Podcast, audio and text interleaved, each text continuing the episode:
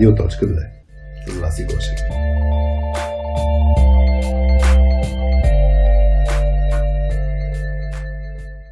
Здравейте, вие сте с Радиоточка две. Без мама Власи Гошева, с мен Хари, временния водещ, и днес с Жорката Спасов. Здравейте, Жорка. Здравей, Хари. Един от най-активните ни слушатели на, на Радиоточката. С това съм известен, да. С това ли си известен? С това съм известен по света. Ужас. А, е, днеска словата ти ще се увеличи, защото ще, ще се пробваме да разбиваме митове, ай ти митове. Ще видим дали само ще си говорим за тях или ще ги разбиваме.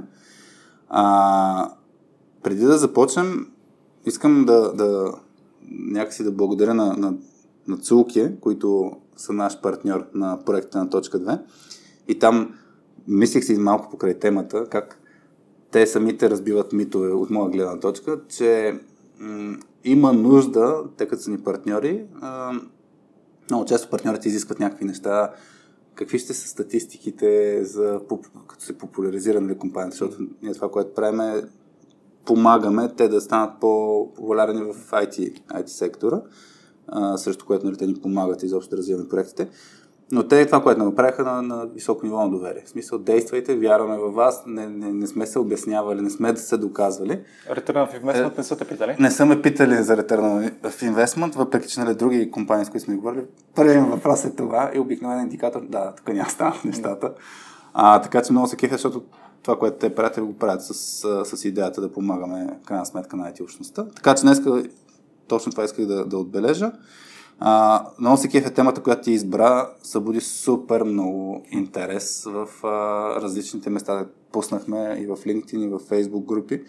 Хората генерираха всякакви идеи за ай ти митове, които, честно казано, днес ще ми се наложи за първ път да не споменавам поименно всички хора, които са дали идеи, тъй като са твърде много и ще ни отнеме петнайсет минути само да изберем имената. Та благодарим ви изобщо, че uh, се включихте с, с идеи. Ние ще тръгнем от това, което нас ни е интересно. Ами да. Я кажи ти, защо изобщо избра тази тема? Ми, защото мисля, че има много неща, много такива митове, които си заслужават разискването, обаче може би не са тема голяма, колкото за цял подкаст.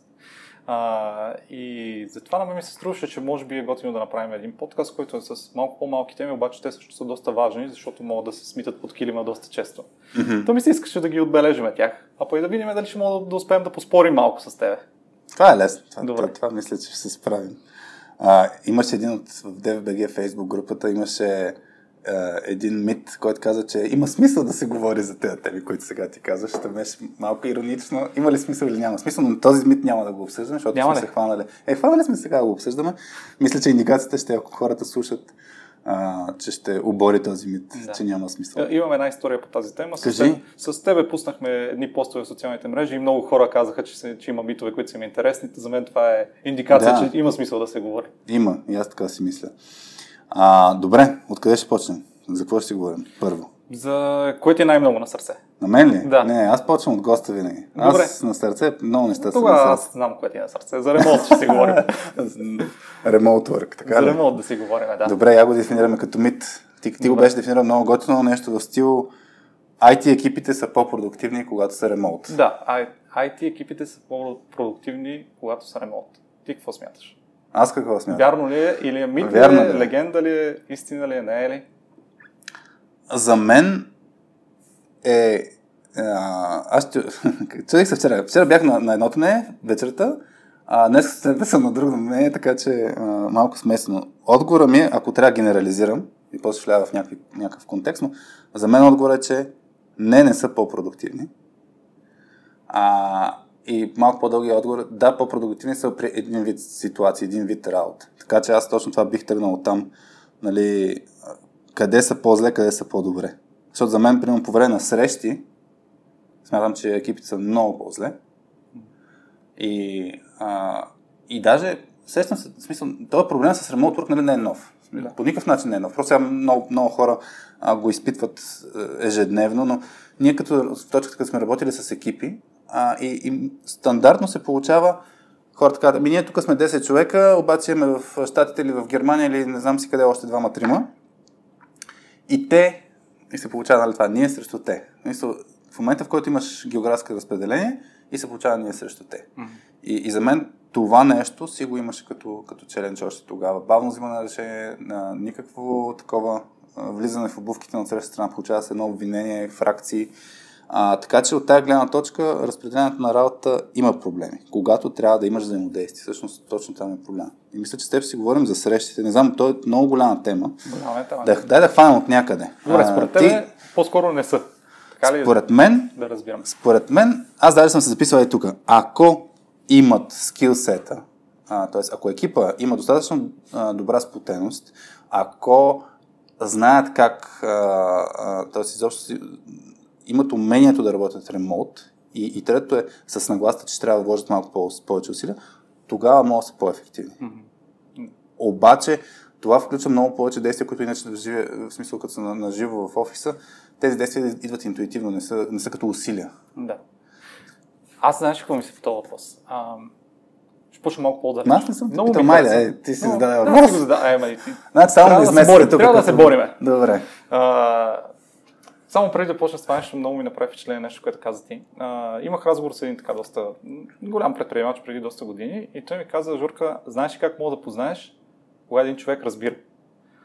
А, хората, които се правят, че разбират, като ни зададеш въпроса това така ли е, и те ти отговарят бинарно. Да, така е. Или не, не е така.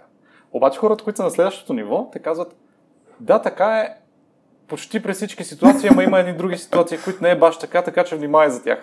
Много ми хареса ти как го подходи това цялото нещо, защото даде последния, а, а, последния пример. В смисъл, да, ама, или не, ама. Да. Аз съм също на мнението, всъщност, за...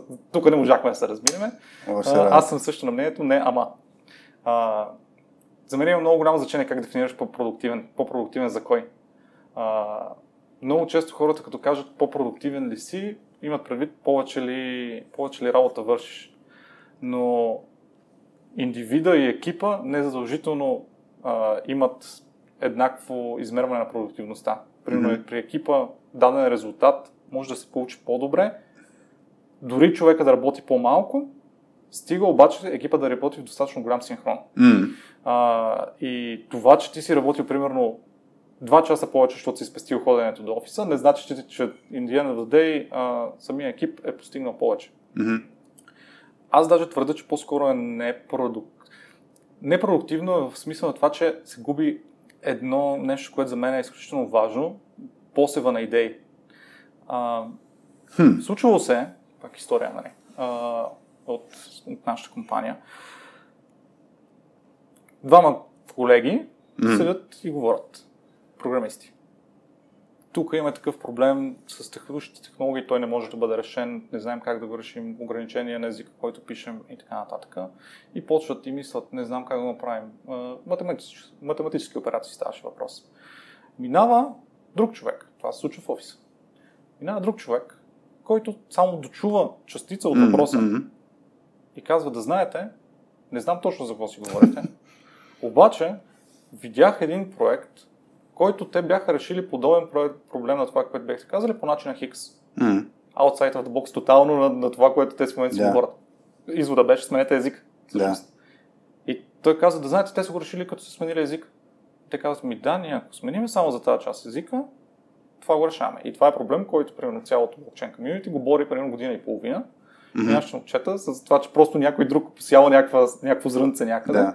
Също те успяха да го, да го решат. И в това отношение, ето това е нещото, което ремонта според мен много убива, защото е много трудно ти в чат да седнеш да си обсъждате някакви оперативни теми, които са между твоя екип. Защото толкова се получават и вие си имате, примерно, канал mm-hmm. на екипа и там си говорите. Да. И там хората с контекст, те най-вероятно държат във вашия контекст. Няма ги хората outside of the box. Да, да, разбрахте. И, и това според мен много се губи, когато е ремонт върка. Тук, тук съгласен съм с теб, че е много по-трудно. Тук за мен това е акцента. Много по-трудно е, а не означава, че не, не, не може да се измисли. И за мен точно това е, че за... имаме същите проблеми. Аз сетих, нали, обичам да разказвам за Creativity и книжката. Мисля, че този конкретен пример съм го разказвал, където Стив Джобс, като, а, преправят, като правят новия кампус на Pixar, инвестира супер много време в това как да се направи офиса така, че да се случат този тип random connections, random разговори, къде да може да се прелее една идея от едно, един филд в друг. Тоест, някакси центрират, примерно, къде са кафе машините, за да могат хората все повече се сблъскват така рандомли. И всъщност точно като се генерират, тези идеи се генерират супер много при неочаквани срещи. Но това не означава, че не може да се направи в ремонт среда. По-трудно е, по-неестествено изглежда, повече усилие, но това не означава, че да, не, не е възможно. И сега ще хвана една друга идея относно това с посева на, на, на а, и, идеи. За мен, когато си в офиса пък, а, е много по-трудно да останеш сам, насаме със себе си, за да генерираш някакви идеи. Защото това, което ти кажеш, да, от гледна точка на проблем solving, да вкараш страничната гледна точка, това липсва. Обаче в къщи много по-лесно може да се изолираш от колегите, за да мога да генерираш нещо, което ти идва от теб и после да им го представиш. Mm-hmm. Като си в офиса, постоянно някакъв шум и, и, и не може, в смисъл по-странно ще е, ако някой каже, хора, отивам два часа да се разхождам сам със себе си, за да помисля. Та е това, да, да стъпиш извън а, ежедневието си, според мен в момента е по-лесно. Много по-лесно може да се изключиш от екипа, което искам да кажа, че има плюсове в някакви аспекти. Да. И съм съгласен и не съм съгласен. Yeah. С това, което днеска ще ми го казваш, имам чувство постоянно. Най- така, идеите, breakthrough идеите, които лично на мен са ми идвали, никога не са се случвали в office hours. Да. Така че а, тия неща за свободното мислене на мен са ми се случвали, като съм тичал из парка и съм слушал точка две. Или като mm-hmm. съм ходил а, да карам ски. Някакъв. Добре. А, това обикновено се случва. Уикенда, рано сутрин, късно вечер. А, според мен е, нещата, които трябва да останеш насаме, за да измислиш нещо сложно, нещо, някакво breakthrough, ти не можеш да ги, да ги накараш, да ги форснеш да бъдат в тия осем часа, седем часа. Да, бе, да, часа, не които, можеш, така е. И в това отношение, от друга страна, и това, което каза ти, нали, по-трудно е, когато си в офис да останеш насаме, mm-hmm. но и същия отговор, като, който даде ти преди малко. По-трудно, но не е невъзможно. Mm-hmm. А, ако достатъчно добре, може би си проектирал самото пространство, а, може би също може да се получи, но пък зависи от схема на компанията, да. Да, бе, тук точно този проблем идва, нали, че, че това е... А, в момента сме в ситуация, където няма директно ясни а, схеми, които всички да следват. Нали, а, преди една година супер много се спореше Open Office или не Open Office.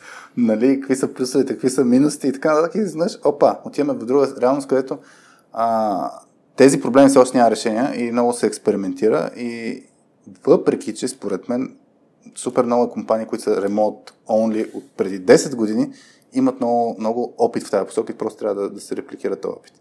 Та, а, за мен, аз трябва да ти кажа, най-голям минус за мен всъщност не е толкова с идеите, а с това, че хората се счупват на ниво чисто човешки взаимоотношения. Да. В офиса, като отидеш и си споделиш някакви неща, какво ти се е случило така нататък, в момента срещите, така да се каже, са наистина само срещи за работа.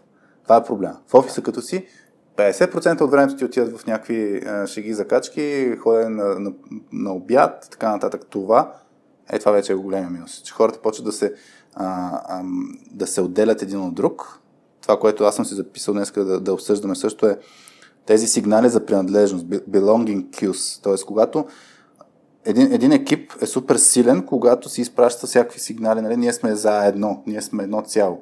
А, и даже имаше пример на кю ей Challenge Accepted конференцията, тогава разказах една история от The Culture Code, която бях чел за а, какво, се, беше, какво се е случило по време на, о, забравих коя война, а, първа седо, мисля, че Първата световна война, където две враждуващи армии, коледното примирие е историята, където две враждуващи армии на конкретни точки, по, където враждуват, сключват временно примирие и празнуват заедно. А, и празнуват заедно. Но там точно принципът е, че те се усещат физически, се усещат един друг, че, че са сходни, като те, че са хора, че имат сходни неща, които преживяват, сходни проблеми.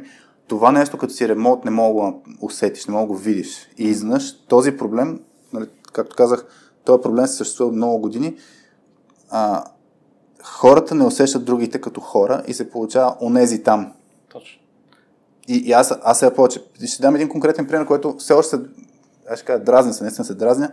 А, когато правим Zoom колове или там какъвто инструмент да използваме, колко процента от хората са без камера, колко процента от хората, като са с камера, имат бекграунд, който е а, измислен.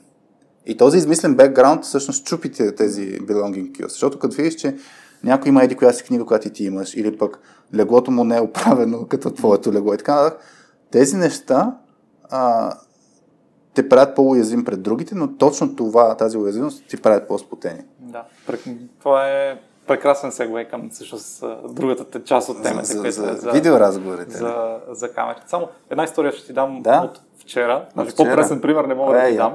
И тук е нещо, което може би е интересно да се, да се обсъди, е, че в момента, говорим за февруари месец две хиляди двадесет и първа, сме в една много критична точка. Сега ще ти разкажа защо. Също ще имам интервю с една а, млада дама, програмист, която е започнала в компанията, в която работи в момента, а, март месец две хиляди и двадесета година. Тя ми каза следното нещо. А, на четиринадесети март ми беше първия работен ден, дараха ми компютъра, на петнадесети март се обяви пандемията и от тогава сме ремонт. Да. Викам, добре, а, твоите колеги как са, готини ли сте? Тя казва, не знам. Аз не съм ги виждал, не съм, ни, нищо не съм правил с тях. Мисля, готина ми е работата. Отговори на как сте колегите, готина ми е работата. И, okay. и, и реално сега сме точно в един такъв момент, защото ти знаеш, нали, стандартно в ай ти общността, нали, най-яките места доста повече време изкарват хората, ама стандартно изкарват година и половина, две, две години и половина, нещо такова. И ние в момента точно почваме да влизаме в този период за хора, които всъщност сега ще започнем да виждаме, може би, при интервютата хора, които не са се виждали никога колегите, които работят в момента да. с тях. Което според мен е много тъжно. Защото хората, с които работиш, най-малкото трябва да, да, да ги виждаш, защото ти прекараш много голяма част от времето с, mm. а, с тях. То това на мен ми направи много голямо впечатление, че вече стигнахме до момента, в който има хора, които те не са усетили работа си като социален кръг, защото те никога не са ги виждали тия хора, не ги познават. Може да са виждали някой на някой на камера, но те не се познават. Да, бе, тук, тук го има аспекта, примерно ние, ние това, което се случи като а, реална трансформация за нашето обучение, вашия екип, менеджмент екипа, направихте наскоро празния стол като игра. А, тази игра, сред много екипи, преди я правихме точно с идеята от, от една страна да, да отворим темата за, за работа в екипи и за това как един екип става по-добра версия на себе си. От друга страна, нали, да видим къде, какви са силните страни на екипа, какви са слабите страни. Но от Откакто я почнахме да, да я правим играта в, нали, с Minecraft, една от целите вече е хората просто да се сплотят, да се видят в един друг, друг режим. Е, нали, този, този ефект на истински тимбилдинг, който се получава, защото, нали, виждаш хората като, като играят, нали, заедно, виждаш ги в друга светлина. А, това, което съм, за мен тук да, пак и пак е на ниво усилен. Тоест, менеджери ли са, хората в екипа ли са, просто трябва да направят малко повече усилия. И да, факта е, по-странно е, а в момента ти а, звънна ти казва, Жорка, аз си поговорим петнадесет минути, просто си поговорим. Да. По-не естествено, защото някакси е преднамерено да го правиш. Да. Което означава, че може да се измисля варианти, в които не е преднамерено. Тоест, а, вариантите с а, осем часова отворена така, виртуална стая, в която всички си се джойнали, просто от време на време си говорите, а не просто в чата. Нали, това, това е някакъв вариант. Но точно това е, че трябва да се експериментира тук. И, и да е ясно, да, такава е реалността. Мисъл, но трябва да се полагат усилия да балансират точно тези минуси. Mm. Да, това с, това с, според мен, нали, все повече има даже хората да не стоят по година и половина-две, точно защото не се чувстват точно. Част от... Belonging. Да, ами, също нещо беше аз, а, нали, а, примера, който съ, се сещам, нали, като, съм, като почвах изобщо работа е, как първата, първата седмица се чуя с кой да обядвам в офиса. Уж си имам екип, обаче екипа не ходи заедно на обяд и то е абсолютно същата ситуация. В смисъл, ти си там, а не си там. Или поне не си с никой. И, и, и трябва да имаш механизмите. Дали ще имаш ходене да играеш в футбол, разни турнири, а, обща стая, къде да си просто... Който иска да си почива, отива там и почват разговорите. Та, такъв тип средства трябва да има, за да може човек да се чувства част от място. И мисля, че имаше някакъв пост... Mitko DevBG май беше писал по едно време, нали, какво ви липса най-много и някои от хората точно казаха, аз вече не се чувствам част от компанията. Да. Та, та, това, е, това е челенджа на компанията, трябва да измислят средства да, да, да, да, в виртуалния свят да са... И тук не можахме да не се съгласиме. Не, беше спокойно, ще, ще, ще се намерим някъде. Разминем. Дай а, сега за, за камерите. За, за камерите, да, ти беше питал, не, беше си записал нещо стил, я го видя аз. Казвам ти го. А... Мита е при онлайн срещи, най-важното е да ме чуват, камерата и така нататък са nice to have. Да. Това е, това е мита. Ти ще го започнеш ли? Аз ще го започна, мисля, че ще го започна по начин, който не очакваш. Ние, ние, примерно, в точката много рядко си, а, като работим, много рядко сме с камери. Колко често се виждате без камери? На живо ли? Не, да, на живо. На живо, да. Много рядко. Много рядко. Последните а, пет-шест месеца, бе да знам, броят са на пръстите на ръцете. А колко обучение имате така на месеца? Е, така. Имаме, имаме обучение, на което си виждаме лицата, така е. А, обикновено след обучение с, с, с, с Петя си а, оставаме петнайсет-двайсет минути и си говорим, виждайки се, въпреки че много често даже отваряме нещо друго и, а, или, или просто, просто говорим без да гледаме екрана. А, така че по-скоро, by default, в момента сме без камера. Да. Поради различна причина. Накъсва ти видеото, нали, не гледаш екрана, в смисъл работиш заедно, но не гледаш, не го правиш да гледаш другия човек. А, така че мога да ти кажа, че в началото, примерно, бяхме много повече с камери, но това ни правеше по-малко продуктивни.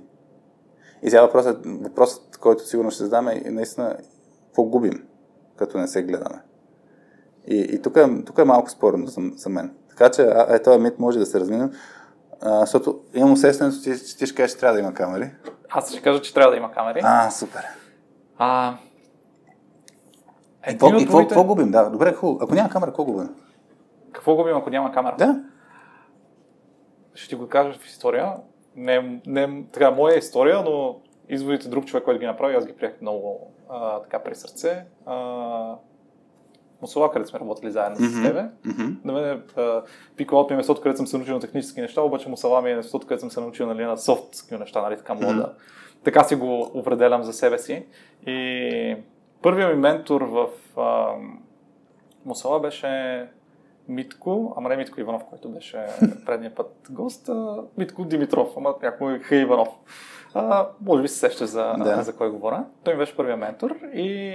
А, това беше нещо, което той ми каза след първия път, когато имах изключително така, яростна реакция спрямо колеги програмисти, които не са от нашата компания, мисля, че даже не бяха и българи и така нататък. А, и той това ми каза.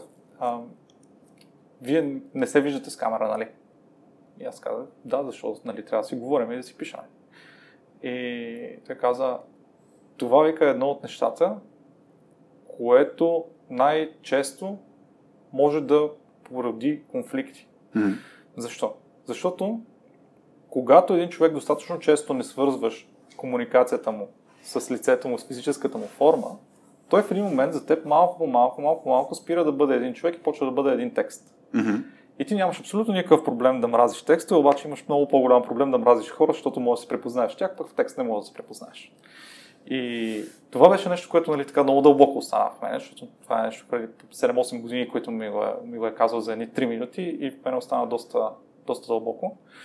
И доста често го виждам, доста често съм го, съм го виждал и доста често сме адресирали проблеми, чисто на такова комуникационно, все едно изострено ниво, само като съм молил хората, когато започнат да си говорят следващите пъти, просто да си пускат камерите едни с, едни с други.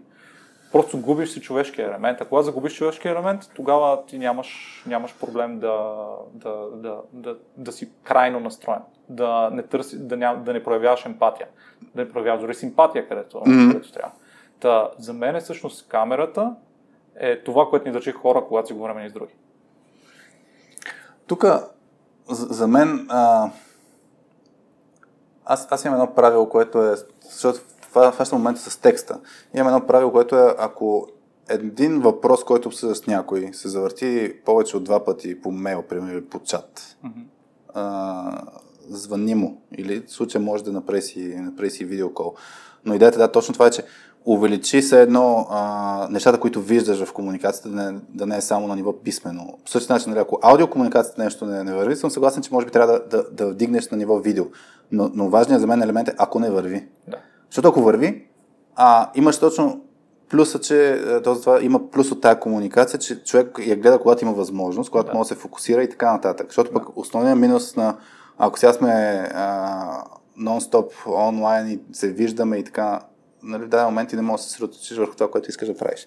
Да. А, ние, примерно, в, в точката, много дълго време, а, как да кажа, бяхме нон-стоп в, в, в Zoom стая. Тоест, почнем ли сутринта, до вечерта сме всички заедно. И се мютваме, ако някой се изключва нещо от сорта, а, но иначе сме, сме заедно.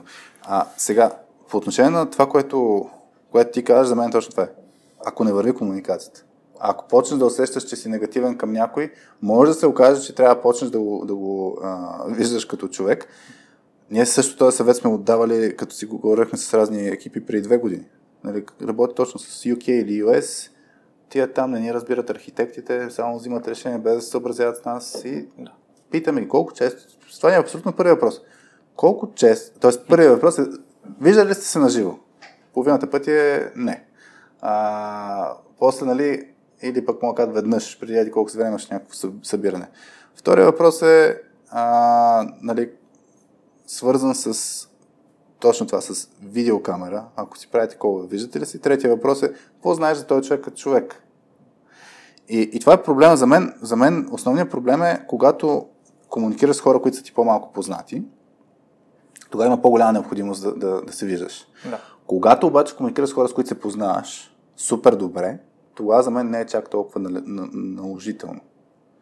Защото а, имате, имате вече изградена някаква основа. За мен представи си, като имаш някакъв приятел, с който не сте се чували от една година, и ако ти въртнеш телефона, примерно, дори без камера, пак ще почнете да си говорите да. по същия начин. Това е много логика. Тая основа, ако я имаш, за мен не е чак толкова наложително. Минуса, който виждам аз да ти кажа, като е включена камерата, а, и това, това не, все още нямаме чак толкова много технологични устройства, къде ти е погледа. Защото като виждаш на камера, че човека не те гледа, mm-hmm. гледа в страни, щеш, не щеш, чисто човешки ти го усещаш, че той не внимава в разговор. Да. Това ти е невербален сигнал, който ти го възприемаш като този човек не се вълнува от този разговор.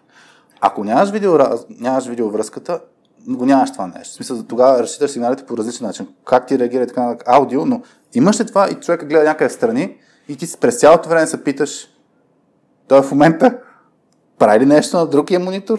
С мен ли си говори? Мен ли гледа? Дори да, дори да му е пред него екрана, като гледа надолу в клавиатурата си гледа, някой му пише ли? Така че това е много голям минус. Аз примерно супер активно, пак на ниво усилия, супер активно си гледам в, се стремя да гледам камерата, да. а не човека.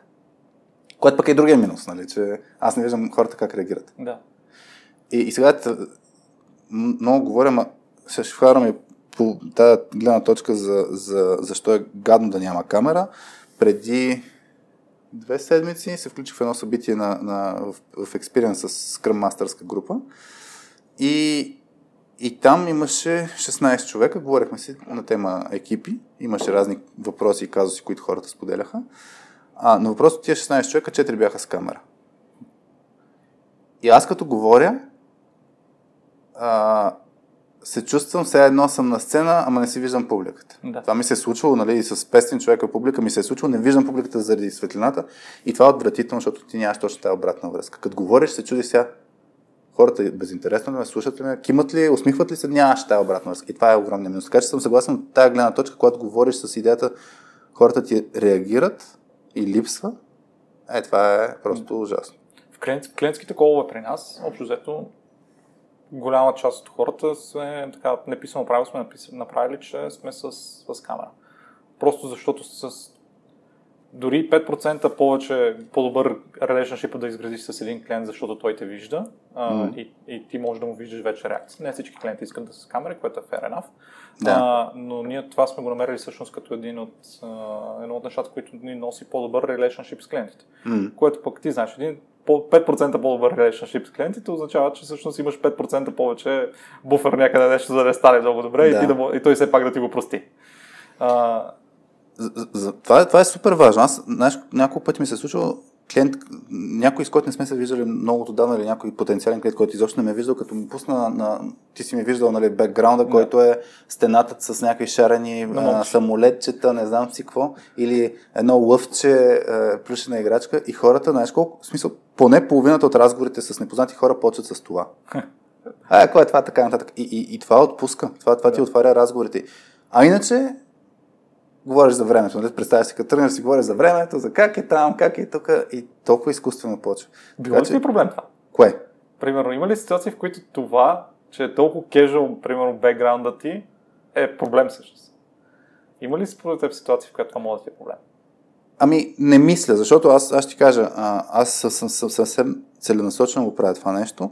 И ам, същото нещо го прави с а, писмената комуникация. Аз това съм го казал в някои от епизодите. Тръгвам с привет, на ти говоря, максимално бързо да счупвам това нещо с вие. А, и ако хората ми реагират по някакъв начин, че това не е окей за тях, означава просто, че ние не, см, не, не сме от едно тесто. Да. Така че дори да ми счупи се едно някакси взаимоотношенията, да. а, тогава... Засуявам се, че да бъдеш чупен. Да, просто не, сме, не, сме си, не, не си пасваме. Не знам, аз се опитвам да се сетя. Има ситуации, в които съм си завъртал екрана а, така, че да се вижда по-скоро бяла стена, но то е било заради светлината да се вижда повече лицето ми, а не заради това, че дали отзад се вижда нещо или не. Да.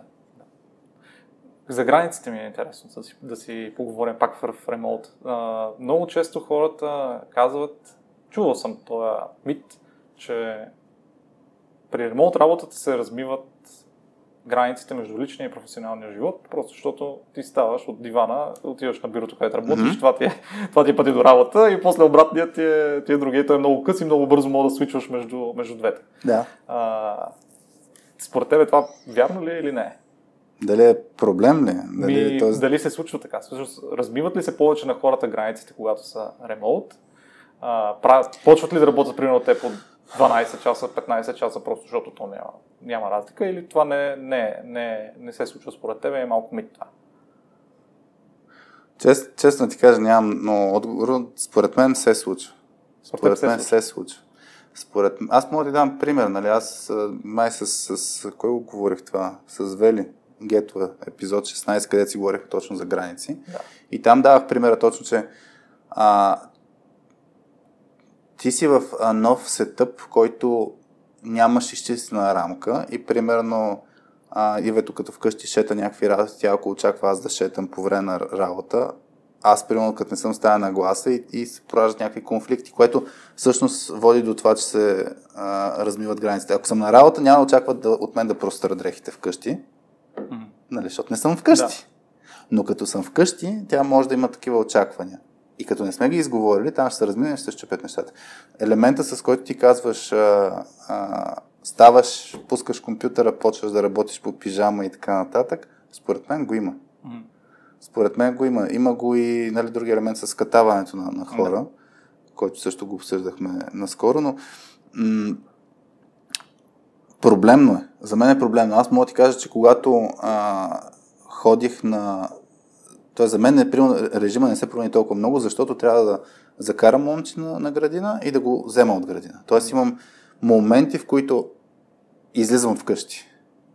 Обаче, ако не излизам от къщи, е тогава става точно този момент, че и не, а, трябва да си смениш ритуала, за да имаш този комютинг от, от, от вкъщи до работа. Да. Това, което наблюдя, наблюдахме ние, е, ти го описа, А, ние му дарохме даже и малко, малко термин. А, умножител на характера е ремонта. Какво се случва? Хора, които, са, които, са, които бачкат така яко, здраво, като минаха ремонт, бачкаха два пъти по-здраво. Нали? В смисъл, mm-hmm. тия дето си бачкали осем-девет часа по принцип, започват да бачкат дванайсет часа. Хората, дето, нали, знаеш, има си малко по, по-лежерни хора, които по принцип са си бачкали. Нали?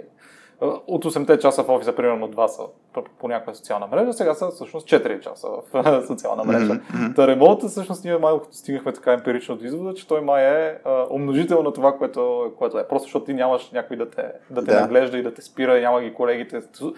Социалното общество около тебе да ти казва, това не е правилно, което правиш, да. или това е твърде много, което правиш. И всъщност те в това отношение, според мен, се размиват а, границите. Обаче много яко да гледаш сериал, докато хапваш на обяд на дивана, примерно. Е, това ние, ние си, си го правихме няколко пъти и за мен това пък много хубаво ми счупва а, режима, защото в, на работа много по-често съм, ай, хапнем набързо. Да. Така че а, за мен, нали, пак то си е до, до усилие, до слагане на рамка, целенасочено. Вкъщи, как да кажа, обедната почивка е малко по а, м- ключова, даже в екипа много, много рядко А, се е случило да хапваме на, на бързо в ремонт среда. Ако сме на един живо... Това е твоето изживяване. Това е моето. Така ли? Да. Аз, Само на пред, пред да. компютъра? Ми пред компютъра, защото... Няма време. Няма време. Някакви неща има. Това с няма време. Да, то, то, точно това е, че... А, абе, повече, наистина за мен е точно повече усилия. По-по-лесно, по-податливо е човек mm. да, да, се, да, да хапне, нали, пред компютъра, защото е много лесно. Храната е тук ти е. Да. Взимаш си я, хапваш, да. Еми... А другия елемент е, хайде да идем до заведението Хикс, да си вземем храна или да хапнем там. Да. И да си хапнем после, пък като седнем да си хапнем, ние няма да си мълчим, ще си говорим нещо и хем сме си починали, хем сме социализирали. Да, еми, ма тук пак е, виж, а, хуб, я ми кажи, ако в офиса сте, ти ли казваш на хората, хай, ходим на, на обяд?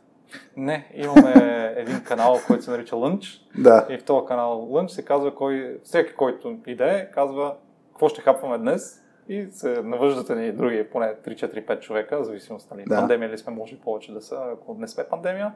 И се дига една група и отива до, имаме популярното место Скарата, mm-hmm. отиваме до, до Скарата, събират се нещата, после в, в кухнята. И така, ако, че... ако няма кой да го каже това, какво ще се случи в офиса? Значи няма никакъв офис и никой не е гладен. Ама ти ако си там, аз ако съм никой, там... Не го, никой не, не каже това нещо, какво ще се случи? Ако аз съм там, има хора в офиса, но никой не го каже. Да, какво ще се случи? Тогава това означава, че всички си носят. И какво ще направиш? Интересно ме дали ще се случи абсолютно същото поведение в офиса. Тоест ти да измисляш как да ядеш набързо. Не, аз ще отида да си взема храна и ще капам хората, които си, които си, които си донесли. Общо взето в офиса при нас е по-голям ритуал това да се хапне и да се социализирането, отколкото е вкъщи. И сега ето ти е решение. Ако вкъщи нямаш храна в хладилника за обяд, щеш, не щеш, ще ти издадеш. Отивам до магазина и ям набързо, защото съм изхарчил едни четиридесет и пет минути от обедната почивка и пак ям пета. Пак ще изляза. Не, а, тук, тук наистина, да, това, което казваш за мен е много важно за, за, за нормите в екипа, т.е. кое... Но то е свързано точно с това, ние сме едно нещо, че а, липсва, като сте ремонт, липсва. Това, това е минус. Наистина, за, за мен, за мен тук, нали, ако тръгна да обсъждаме, ремонт work си има плюсове, има си минуси. Да. Мисля, мен ме е супер яко, примерно като тръгнах, е сега, вчера, а, вчера се случи, а, вкъщи работихме самостоятелно, Петя имаше разни ангажименти и аз тръгнах да рисувам а, новия епизод на Leader Style, който го пуснах вчера, който отдавна не ми се беше случило, сядам да рисувам нов, нов комикс и за час и половина два е готов и съм го пуснал, това беше много яко. Обаче се тъпа беше, легнах си на дивана, хванах си таблета, едно светличко навънка, рисувам си. А това, ако съм в някакъв офис, самия, самата среда не е благоприятна за такъв тип работа. И за мен, а, нали, има тип работа, точно това е пак връщайки си, има плюса, има минуси. Едни неща стават по-добре, едни неща стават по-зле. Да. И, и за мен, даже ние, ние преди, а, преди пандемията да, да, да се появи, ние си имахме подход точно. Някои от дните сме си вкъщи. Да. Или отиваме чак в два часа на, на работа, някакви такива работи. Да.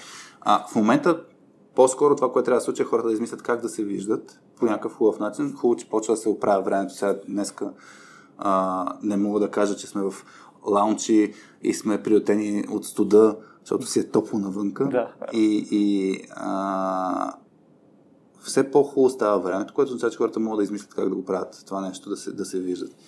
Обаче дали ще го направят? Тук имаш много, много голям челлендж да го направиш и за мен е, трябва хората да си го направят по-лесно, да си изчупят тези вредни навици, ако щеш, за да може да, да, да става по-добре екипа. И тук имаш хора в екипите, които им идва отвътре да го правят това нещо. Както според мен, ако анализираш този лаунч чат, ще имаш един-двама човека, които са се, те, които активират останалите. А, ай, ходим на обяд, ай, правим нещо заедно и така. Тези хора, ако им се даде възможност да, да измислят неща за екипа, могат да измислят някакви много яки идеи. Искам да кажа, че той може да е един натурален а, скрининг, скрининг процес, а, за кои хора могат да правят тия падарските а, неща, или поне да... Галванайзинг. Галванайзинг. Малко трудно е. Галванайзинг, да, не да, знам. Да. Да. По Working Genius модела галванайзър. Да. Галванайзър хората. Да, да, да надъхат останалите. Ми, а, да, според мен е някои хора, които се справят много по-добре и трябва да им се даде подиума и, и, и това трябва да се оцени като нещо важно. То всъщност за мен това е и челенджа за, за Remote Work, че а, не се оценява. То не е само в Remote. Това с теб сме си говорили да, на живо да си. Хората не отделят време за това да се да изграждат екипа като екип и за това това, което се случва, е, се оставят по течението и какво стане. И сега дали си в офиса, дали си в ремонт среда, след това оставаш се по течението и какво ти каже течението. Ма то си, е, то си има необходимост за, да, да, да се действа. А на щастието според теб на хората как влияе ремонт върк? Това е много труден въпрос. Аз според мен имам емпирични данни, ама искам да видя какво ще кажа. Според мен е много индивидуално. Много индивидуално. Аз, аз, аз да ти кажа, много повече се кефя в, в ремонт сетъп, но, но точно това, че си го балансирам обаче. Аз, ето, аз се кефя да, да правим запис на радиоточката, т.е. аз имам социалния елемент, имам излизането от вкъщи, като правим обучение, пак се срещам с нови хора. Дори да са ремонт, това са нови хора, което е, въпреки че съм по-интровертен тип, имам някаква нужда, нали, от социализация. Да. Но има много неща, които пък се кефят точно, че не се налага да, да правя. А, но, но според мен е строго индивидуално. По, по-екстровертните типове или тези, които имат нужда от физическия социален контакт, според мен минаха в фазата на... Вече са минали в фазата, че ме се тая от всичко. Тоест, допреди време бяха, оф, искам да изляза, искам да изляза, искам да изляза, сега са... Нищо не ми се прави. Да. Апатия. Апатия тотална, така че много, много неприятна ситуация. Опасно е такова. Опасно е. Като положение, в което да си изпаднал. Ние mm-hmm. пуснахме в края на годината анкета към mm-hmm. компанията. Много въпроси имаше. Общо повечето успяхме да ги анализираме, обаче имахме, имахме два, които те толкова бяха ни в клин, ни в ръкав, че отговорите им, че ние въобще не можахме да, да мекнем сенс от тях. Mm-hmm. Два, тия два въпроса са: чувствате ли се по-продуктивни при remote work и чувствате ли се по-щастливи при remote work? Така. А, процентните там отговори са, нали, да, не мога точно да кажа и не, така да кажем. шейсет и седем процента от хората бяха отговорили: чувствам се по-продуктивен при remote work. Добре. шейсет и седем процента от хората бяха казали: не се чувствам по-щастлив при remote work. И сега какво правим? Ми си кажа обаче, ето, да, да, по-продуктивен и по-щастлив. Не знам защо го навързах с, с гледане на, на бебета. Може би, защото комовете ми имат бебе. Сега им се беше родил в началото на миналата година. А, едни други познати. Ти имаш бебче, което го гледахте, нали, активно в пандемията. Има големи плюсове. Затова бащите при нас са си вкъщи. Да. Защото по този начин мога да свърши, в смисъл, мога да помогнеш на целия семейен процес, което намалява всякакъв вид стрес по отношение на гледане на деца, така че това беше супер яко.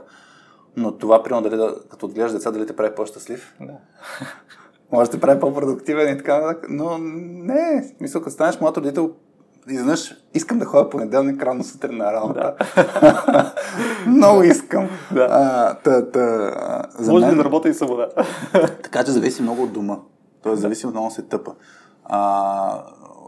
В момента, нали, точно и покрай училища, и покрай градини и така нататък, всъщност а, много, е, много е предизвикателно да си вкъщи и да правиш всичките тия а, работи с а, а, от, взаимоотношения. Също така, нали, какво да ти кажа, не знам, нали, на всеки как, как са му взаимоотношенията вкъщи и с половинките, но това да, си, да се откачите един от друг е много голям плюс, mm-hmm. а, за да му, защото ако сте нон-стоп едни и същи хора заедно, щете, не щете, отивате в едни битовизми. Така че според мен за това, това със щастието а, много, много влияе на, негативно. Да. За мен е, е естествено да станат по-зле нещата за много от хората. Да. Обаче, ако имаш сетъп, който не си в апартамент някъде си в София и така нататък, си примерно на къща, където пускаш детето на двора да си играе, а, ти си на а, хамака в летните периоди и, и работиш, ми най-вероятно ще чувстваш много добре.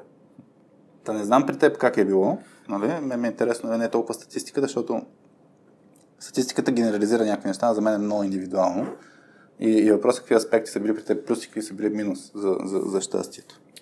При мене аз не мога да го... Не мога да кажа, че съм по-щастлив, не мога да кажа, че съм по-нещастен, защото имам аргументи за двете. И затова съм посредата. Uh, и те ти ги изтъкна. Скучна работа, не е смисъл, само плюс, не минус си казваме. И сме посредата, и сме соусал винаги. Нищо ще измисля следващото.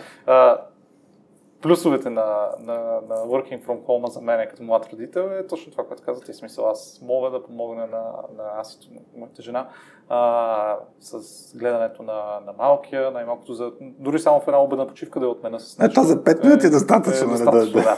А, да го направиш. От друга страна на мен е Аз сега не, много ми е трудно лично за себе си да се класифицирам дали съм интровертен, екстровертен. Винаги съм си мислил, че съм интровертен. Всички, които ме познават, ми казват, че съм екстровертен, така че не мога да, а, да кажа по средата. Как не мога да кажа какво съм. Амбивалентен. Какво да забреги вече? А, обаче много ми липсват хората.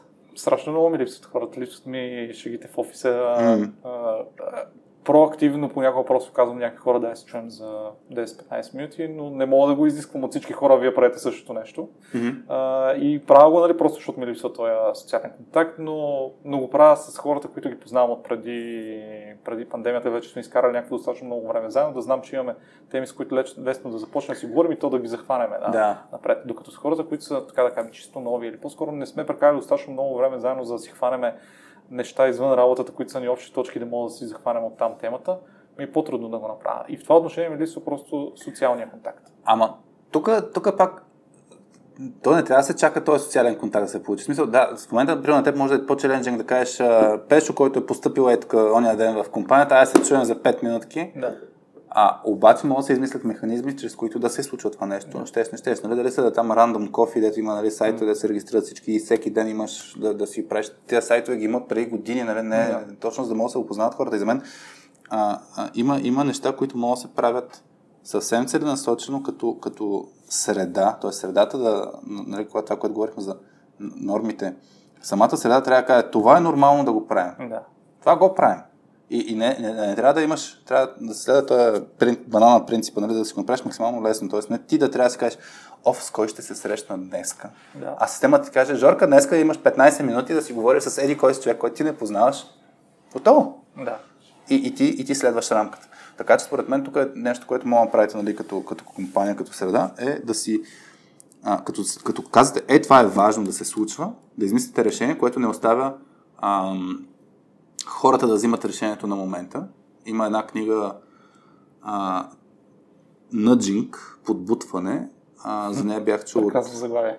Да. За нея бях чул от, от книгата на, на, на, на Ласло, Лазло, мисля, че се произнася Бок, от, да. от а, ви пи-то на Google, който беше да. тогава, Work Rules.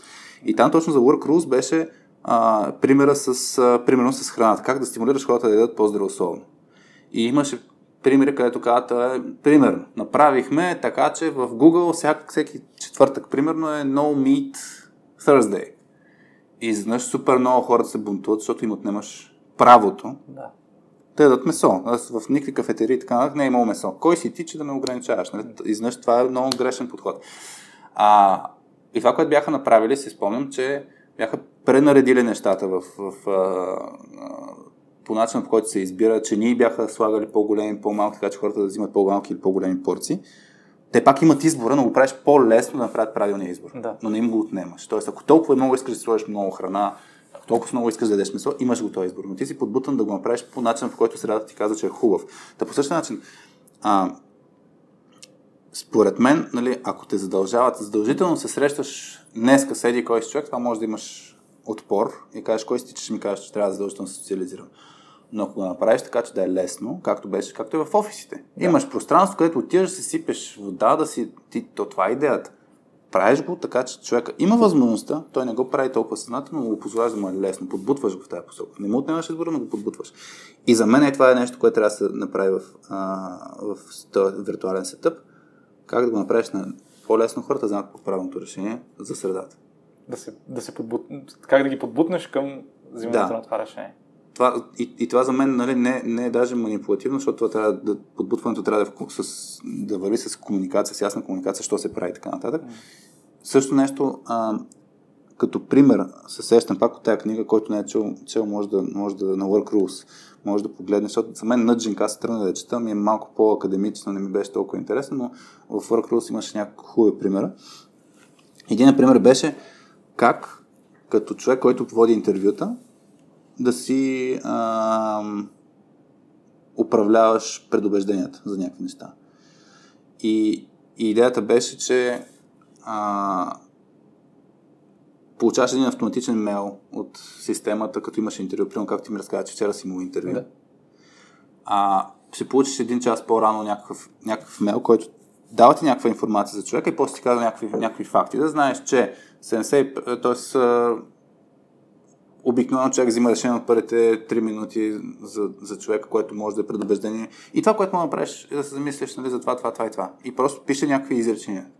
И ти се замислиш за тези въпроси и това ти влияе да не си предубеден по време на интервюто. Или пък, като получиш... А, влиза нов човек в компанията, и сега за онбординга е изключително ключово. Влиза, в, в, в, влиза нов човек в компанията и ти получаваш мейл, който ти казва да знаеш, че първите две-три седмици по статистически извадки за последните години е изключително ключово дали си провел разговор, дали си направил това, това, това и това през първите две седмици. Ха. Това е изключително важно, но не ти казва направило. И ти си кажеш, аха, добре, ай сега ще се тъпна среща с това, ай ще направя това, ай ще направя това. И, и това е нещо, което А, точно това е точно подбутването. Казваш информацията, която си е, оставяш човека само да вземе решение, но му показваш кое е правилното решение. Много интересна тема захвана. Много искам да я закопаем малко. Давай, кои какво? са нещата, кои са според теб нещата, които трябва да се случат? На онбординг? На онбординга първите две-три седмици. Мога да ти кажа аз как си ги представя и после ти ще допълниш. И да а, ти днес само ми задаваш въпрос. Не, ти ще почнеш сега. Точно, аз за това казвам да, да, да не... Само, да, само ми задаваш. Да, да не дам да, чай ти дам тук записките си направо на водещи интервю. А, че съм си на интервю. Не, махам се шапката на... Да, махам се тази шапка на отговарящ. По-добре на интервю, отколкото на личният ти психосеанс. Поздрави за Вели. Какво не ти хареса? Много ми хареса, просто се почувствах, нали ти казах. Аз си легнал на един диван, се почувствах. Бях между другото на този стол, който съм сега в ум... На този стол ли бях? Аз преди си бил легнал ето тук, а тя е била там. Чакай, че Ива толкова слуша и не знае какво сочиш в момента. А ти да, си легнал тук и тя там. Нещо прозвуча супер странно. Психологически си тъп с диван и с стол до дивана. Да, добре. а, да. Я, да, всъщност, кажи... Ако искаш... Кажи някакъв пример, който си мислиш, че се получи много успешен онбординг. Някакъв човек, който си кажеш, е, това стана много яко. А, ние, аз ще се бия по гърдата, бия се по гърдите да, и казвам, че ние всеки път ставаме все по-добре. Абе, да. Ставаме все по-добри. Преди бяхме много зле. Сега сме само зле. Сега сме само зле, да. Или сега сме окей. Okay.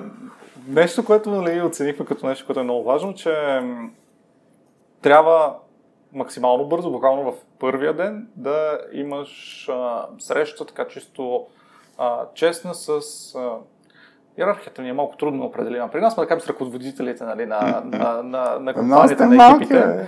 А, и, да, ръководителите на, на компанията, което си, при които да си поговорим общо дето с всеки от нас, да се усетим, нали, че няма тая, тая дистанция при нас.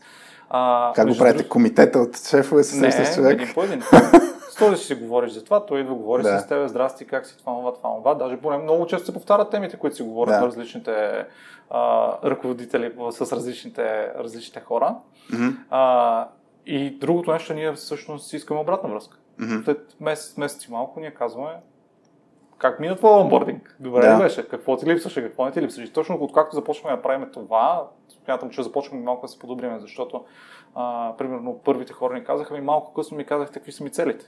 Примерно, mm-hmm. ние си мислим, ето, първите, ако му кажем целите, сега ние съвсем него ще го замотачим, той тук всичко му е ново, сега ако му кажем, па почва и да правиш и това. Mm-hmm. А, и си мислихме, че всъщност така ще ги объркаме хората, те казаха за мен това е всъщност пък uh, True North Star.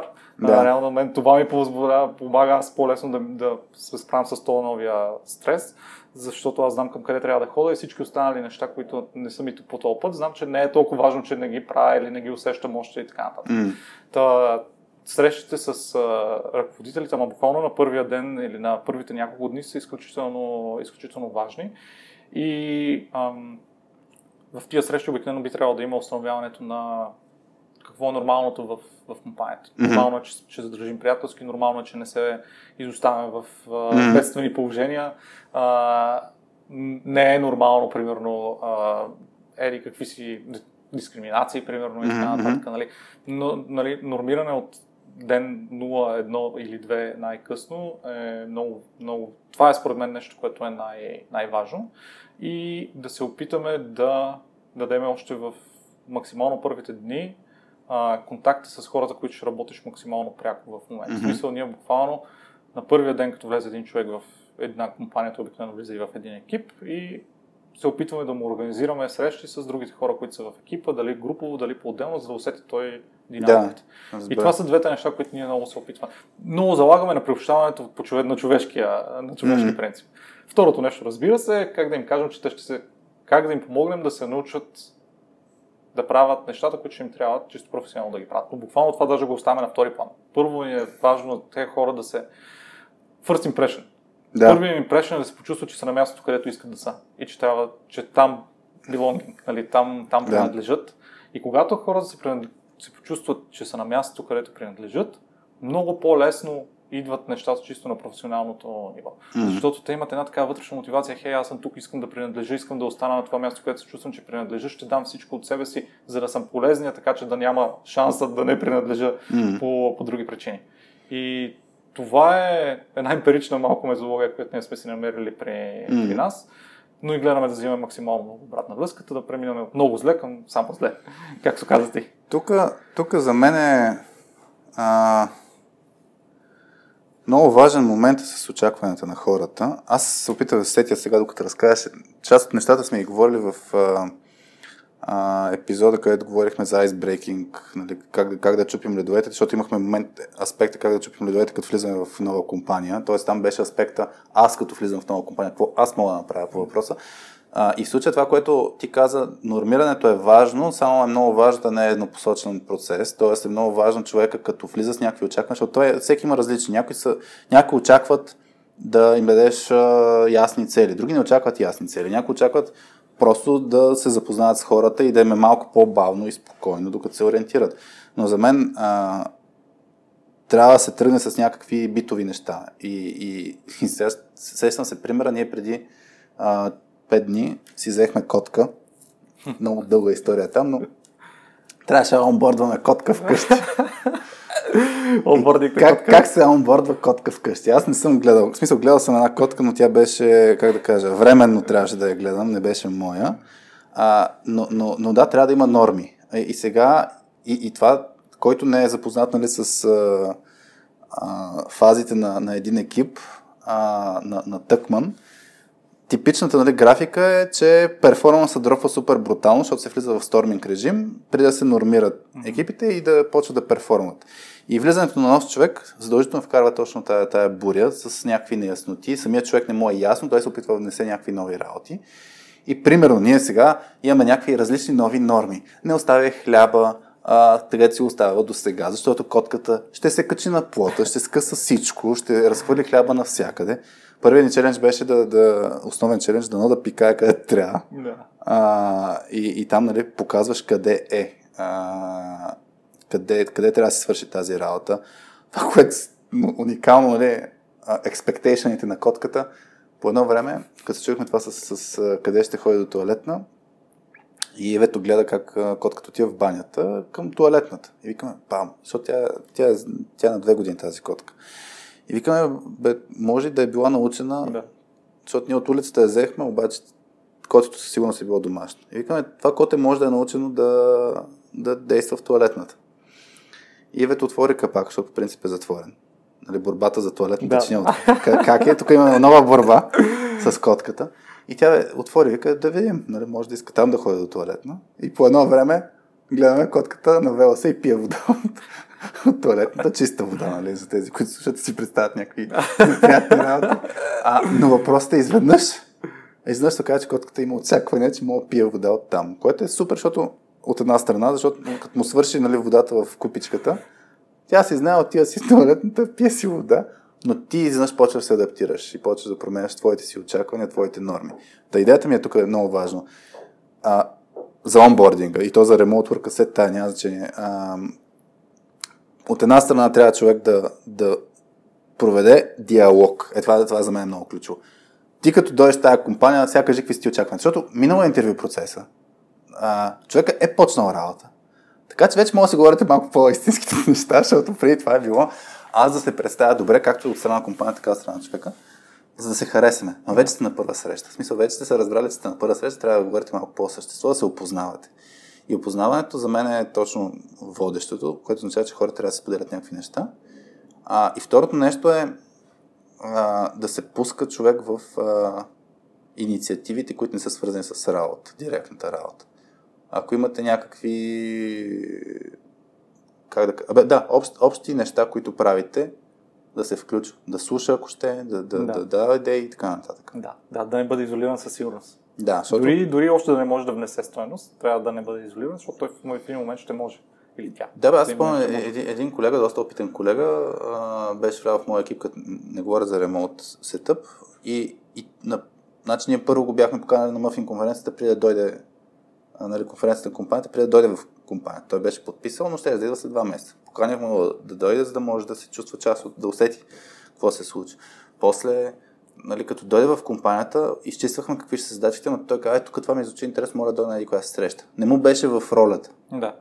И на мен първоначално ми беше, ми не, няма смисъл да идваш, но после викам, бе, ми, щом ти е интересно, ела. А ти си пацифист, сигурно, като мен. Да, да, знам къв съм аз, не, не знам. Но, но идеята тук е, да, а, имаше в някои от книгите точно за... Много е важен момента с това с, да се разказват някакви истории от хора, които са били в компанията, т.е. като онбордът да. Човека. Дори да разкажеш каква е историята на компанията, с примери, с истории, нали, а, това, е, това е нещо, което е много... Много, много важно. Човек да, да усети духа. А, така че за мен, за мен очакванията са изключително ключово. Те, този, даже малко ми се иска да свична след малко от ремонт се тъпа на една друга то тема. Го минахме. Ама не сме, не сме изчистили... А... Ба, един час говорим за ремонт. А... В крайна сметка, разбиваме ли го този мит или не го разбиваме? По начин, ми... който го дефинирахме... Разбиваме го с дама. Да, ма. Става ли така? Тоест, ай ти екипите са по-продуктивни, ама не съвсем. Да, да, някаква ситуация. Не са по-продуктивни, ама... Ама сега да, да, ама или не ама? Ами, ама, само. Само ама. Да. А, много шантова тази работа. Много, много е, то е, то е много тема. В Mythbusters, да. Откъде тръгнахме и обикновено, обикновено стига до малко по-крайно заключение. Да. Може би не сме го дефинирали. Абе, аз си мисля, че средностатистически ще са по-непродуктивни. И аз, аз така също мисля. Значи ние двамата бъстерите в нашия епизод смятаме, че това е мит и не са по-продуктивни. Да. И сега слагаме тук печата. Ето къде нарисува съм чук. Да. Да, сложихме Имам, го. Имаме чук, щупихме го този мит. Сложихме го. Да, но да, искаш ли, като ти преди малко каза хайринг, да минем към нещо, което ми е така а, любим мит. Mm. Саймън Синек. Готов ли си? Или... Готов съм. Рано ли му е? А? На този мит рано ли му е или не му е? Да, да, няма значение. Тук да хората Добре. знаят, че Ай, ние скачаме от тема в тема. На, на английски го казвам, Добре. защото така го намерих. Наскоро ми попадна просто тая...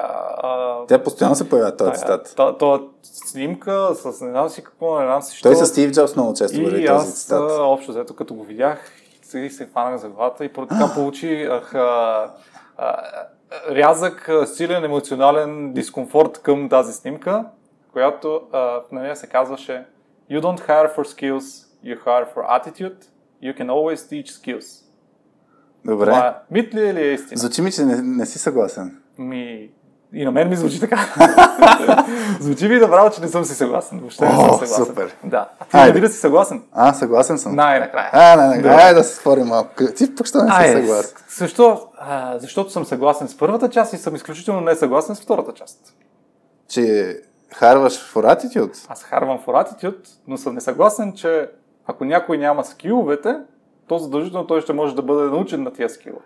И а, случва ли ти се да имаш хора в екипа, които са прекрасни, страхотни хора, би искал да правиш, а, да ходиш навсякъде с тях, да правиш абсолютно всичко с тях, но когато са част от твоя екип, за съжаление, екипа не, не върви. Тук И... да, а... Аз ще го фана по този начин. Тук много интересни тези могат да се разгледат. Стандартната теза е, ако си представим, нали, двете оси на competence и на nice guys. Да. А, и, и винаги, значи първо, първото решение, което трябва хората да направят, ако имат първомощите, ако имаш incompetent asshole, да. Просто го освободи от екипа. Това е лесното решение да. И повечето хора го правят. Да. Но винаги челенджа е какво правиш с competent assholes и с incompetent nice guys. А, така. А, и, и това, между другото, са сигнали, които компанията изпраща към хората си. Нон-стоп. В смисъл, ако някой, който а, е промоутен да бъде лидер на екип и другите смятат, че този човек не е компетентен или пък а, нещо друго, тогава това изпраща сигнал, окей, аз тук трябва да се подмазвам а, и ще стана лидер, въпреки че мога да нямам скилсета. Или пък точно, ако нямаш скилсета, пък си много най-изгай, а той пък а, стои в компанията, защото да. Всички го харесат, така нататък. А, Но да, първият челендж, между другото, това просто го казвам, тук малко имам, може би, твърдо убеждение, но много трудно се случва. Някои хора не го правят за incompetent assholes. Да. Мисъл, просто... Сега, аз тук, понеже ти казвам, че те интервюирам много, аз понеже моя начин на, на диалог е обикновено с задаване на въпроси. Но е гаден, но е гаден. Казвам, аз значи, тогава ще изразявам аз наем. Но Петя много ми се дразни, като ти задам въпроси. Добре. Така че, да, според задай си на себе си въпроса. Жорка, според теб, това защо се случва, което каза ти последното, защо компаниите, екипите, incompetent assholes ги толерират? Според мен е отговор на това нещо, защото им липсва нормата. Липсва им разбирането какво е окей, okay, какво не е окей. Okay. А, ако достатъчно рано си казал, за нас тези неща са окей okay, и тези неща не са окей, okay, mm. тогава е много лесно да кажеш на човек, който е incompetent asshole, ти си прекрасен, но не тези неща, които са минимум необходими за нашата компания да са част от нея, ти не ги покриваш. Ако искаш да работиш върху тях, ние сме окей okay, да, да останем, но ти трябва наистина да работиш върху тях. Или ако смяташ, че ти не искаш да работиш върху тях, без никакви лоши чувства, ти си прекрасен професионалист, просто не си просто за нас. Не, не, не, mm. не сме ние твоето место и не искаме да те мъчим от тебе, не искаме да мъчим и нас. Mm. Това се случва. It's not you, it's us. Не, it's, всички аз. Не, не само ти, не само ние, всички да. Ние сме. Просто не, не, си, не си фитваме. Да. А, и... Въпросът е кога го правиш. Това, тоест, това, което ти казваш е яко. Проблемът е точно, че няма нормата до кога даваш шанс на човек, колко шанса даваш на човек. А... Как мериш, наистина, дали е... Защото, виж, както ти каза, ние бяхме много зле преди сонбординга, сега сме по-добре. Да. Ама достатъчно добре ли сте? Мо... Как го правим ние? На две нива го правим. Mm. Първо ниво е забелязвали се от ръководния екип. Ти от шефчета, да. От шефчетата, да. Айде така, Шеника. Ще звучи по... по-изкуствено звучи. Забелязваме се от нас. Ако започне да се забелязва от нас, а, това не е първия warning sign. Обаче ние знаем, че нещата, които ние виждаме малко по-странично, не задължително седат така и в екипа. И се случват едно от две неща. Ако този, който го е забелязал от нас, смята, че това е възможно, така доста е сигурен, че това е проблем, тогава се взима обратната връзка от а, другите колеги, просто да разбереш това влияе ли на екипа. Mm. Ако обаче той още не е сигурен, тогава задържам. Изчакваме да видим дали някой от екипа ще каже това е проблем за мен. Обаче за това второто, за да сработи, ние имаме много ясно дефинирано, а, дефинираните правила, че ние, за нас един екип е загубен, когато той не смее да говори. Не, спикъп, mm. по-скоро имам преди, mm-hmm. да, да, изрази, да изрази мнението. А, и ние така, така обществото на всеки един човек, още преди да влезе в компанията, казваме, това за нас е важно да го казваш. Mm-hmm. А, като видиш bullshit, кажи, това е bullshit. Mm-hmm. И, и се случва. М- може би сме твърде малки и затова се случва все още. Yeah. А, но, но ние много, много вярваме, че ако някой нещо не е окей, той ще има достатъчната сигурност да го, да го каже. И това са ни нашите механизми, нали, two layer defense. Веднъж един, ние виждаме ли го като червен флаг, mm-hmm. а, може би като warning sign, а, вече ако дойде от екипа, тогава е error. ако, ако дойде като голям warning от, от нас, също почва да преминава към error и почваме да си ги, да си ги говорим тия неща. Самате брейкпойнти и да трейсвате ситуацията. Ама incompetent assholes за мен даже са... По-лесния вариант. Те са по-лесния вариант. Те са да. по-лесния вариант. Добре, айде файм, нали, точно you hire for, то, то за мен точно това е, нали, сентенцията на, на това послание, че а, по-добре да имаш по-добре да имаш incompetent nice guy, отколкото competent asshole. А, защото наистина е много по-лесно да се а, да, по-лесно е да развиеш умения, отколкото да промениш характер. Да. И ако не сте си фит, По-добре да се, по- по-добре да се разделите. Нали, ние примерно, имахме презентацията за гнилата ябълка. Тези, които са м- с mm-hmm. bad attitude, обикновено просто заразяват цялата кошница Точно. С ябълки. Да. И щеш не щеш, ще се омажат нещата. И, и тук, примерно, единия, единия пример, който а, се сещам от Netflix, от Work Rules, а, но, извиня се, от No Rules Rules книгата, yeah. където, нали, по стечение на обстоятелствата, те са уволнили, съкратили много хора. И това, което се случило, че те са останали с топ перформерите, да. Които обаче са окей okay с attitude. Да. И тогава изнъж всичко потръгнало супер яко. Защото първо не са имали гнили ябълки, но второ, да, те не са имали и а, incompetent nice guys. Да. И, и според техния опит, е много по-добре да нямаш ни, нито едно от двете. Трябва да си имаш топ перформери, които са си фит за, за компанията. А, не всеки може да го да си го позволи това нещо, или много, много компании ги е страх да, да, да го направят това нещо. Смисъл, не ме е страх. А, страх е да имаш компания от десет човека, вместо да имаш от трийсет. Не, да, не, не ме е страх от това. А от кое? Страх ме от последиците. Защото incompetent nice guys, всеки един човек внася нещо за културата на тази компания. И mm-hmm. ако той е фит на тази компания, хората му се кефат, той се кефи на хората и така нататък. Намек, ти с твой най-добър приятел, ти си компетент, обаче твой най-добър приятел е инкомпетент и двамата сте nice guys. Да. И ние го махаме. Това е един много добър приятел, просто защото е инкомпетент. Да. Обаче това, какво остава при тебе като, като, е... като, като усещане? Ми, той беше бати готин и те го махнаха. Да, е тук въпрос как го комуникираш. Точно в Netflix историята те точно този челлендж, т.е. те са го имали, те, те, на тях им се наложи да го направят, нали? не, не са го направили с лоши чувства, а не са го направили с голяма доза смелост, просто им се наложило и са видяли всъщност, че дори такива ситуации хората даже са били окей, okay, защото са, после така е потръгнала работата, че са си казали, еми в момента много по-добре, че, че, че го няма, нали? Да. Той е моят приятел, който е супер яко приятел, обаче не върви. Аз съм имал, аз примерно, нали, по линията дали съм пацифист, аз съм имал ситуации, в които съм дал твърде много шанс на някой, да. Точно защото е nice guy. И да. Според мен това е влияло негативно, защото другите хора в началото са окей. Okay, нали, mm-hmm. този човек е много готин, нас е супер яки неща в екипа, но като не си свършва работата или, или дърпа екипа назад, тая работа отива при някой друг. При някой друг и това почва да тежи. И колкото да си nice guy, това им тежи на тях, става личен, личен проблем. Да. И, и, или трябва да, си, да се подобриш в момента, или да, не, не, не, не, не си за, да. За този екип. В смисъл, или го дърпаш назад, почва да се получават други усещания. И изнъж почваш да не си толкова nice guy. Та, та идеята ми сега, а, тук ключовото за мен е точно а, you can always teach skills, което ти го беше казал, нали?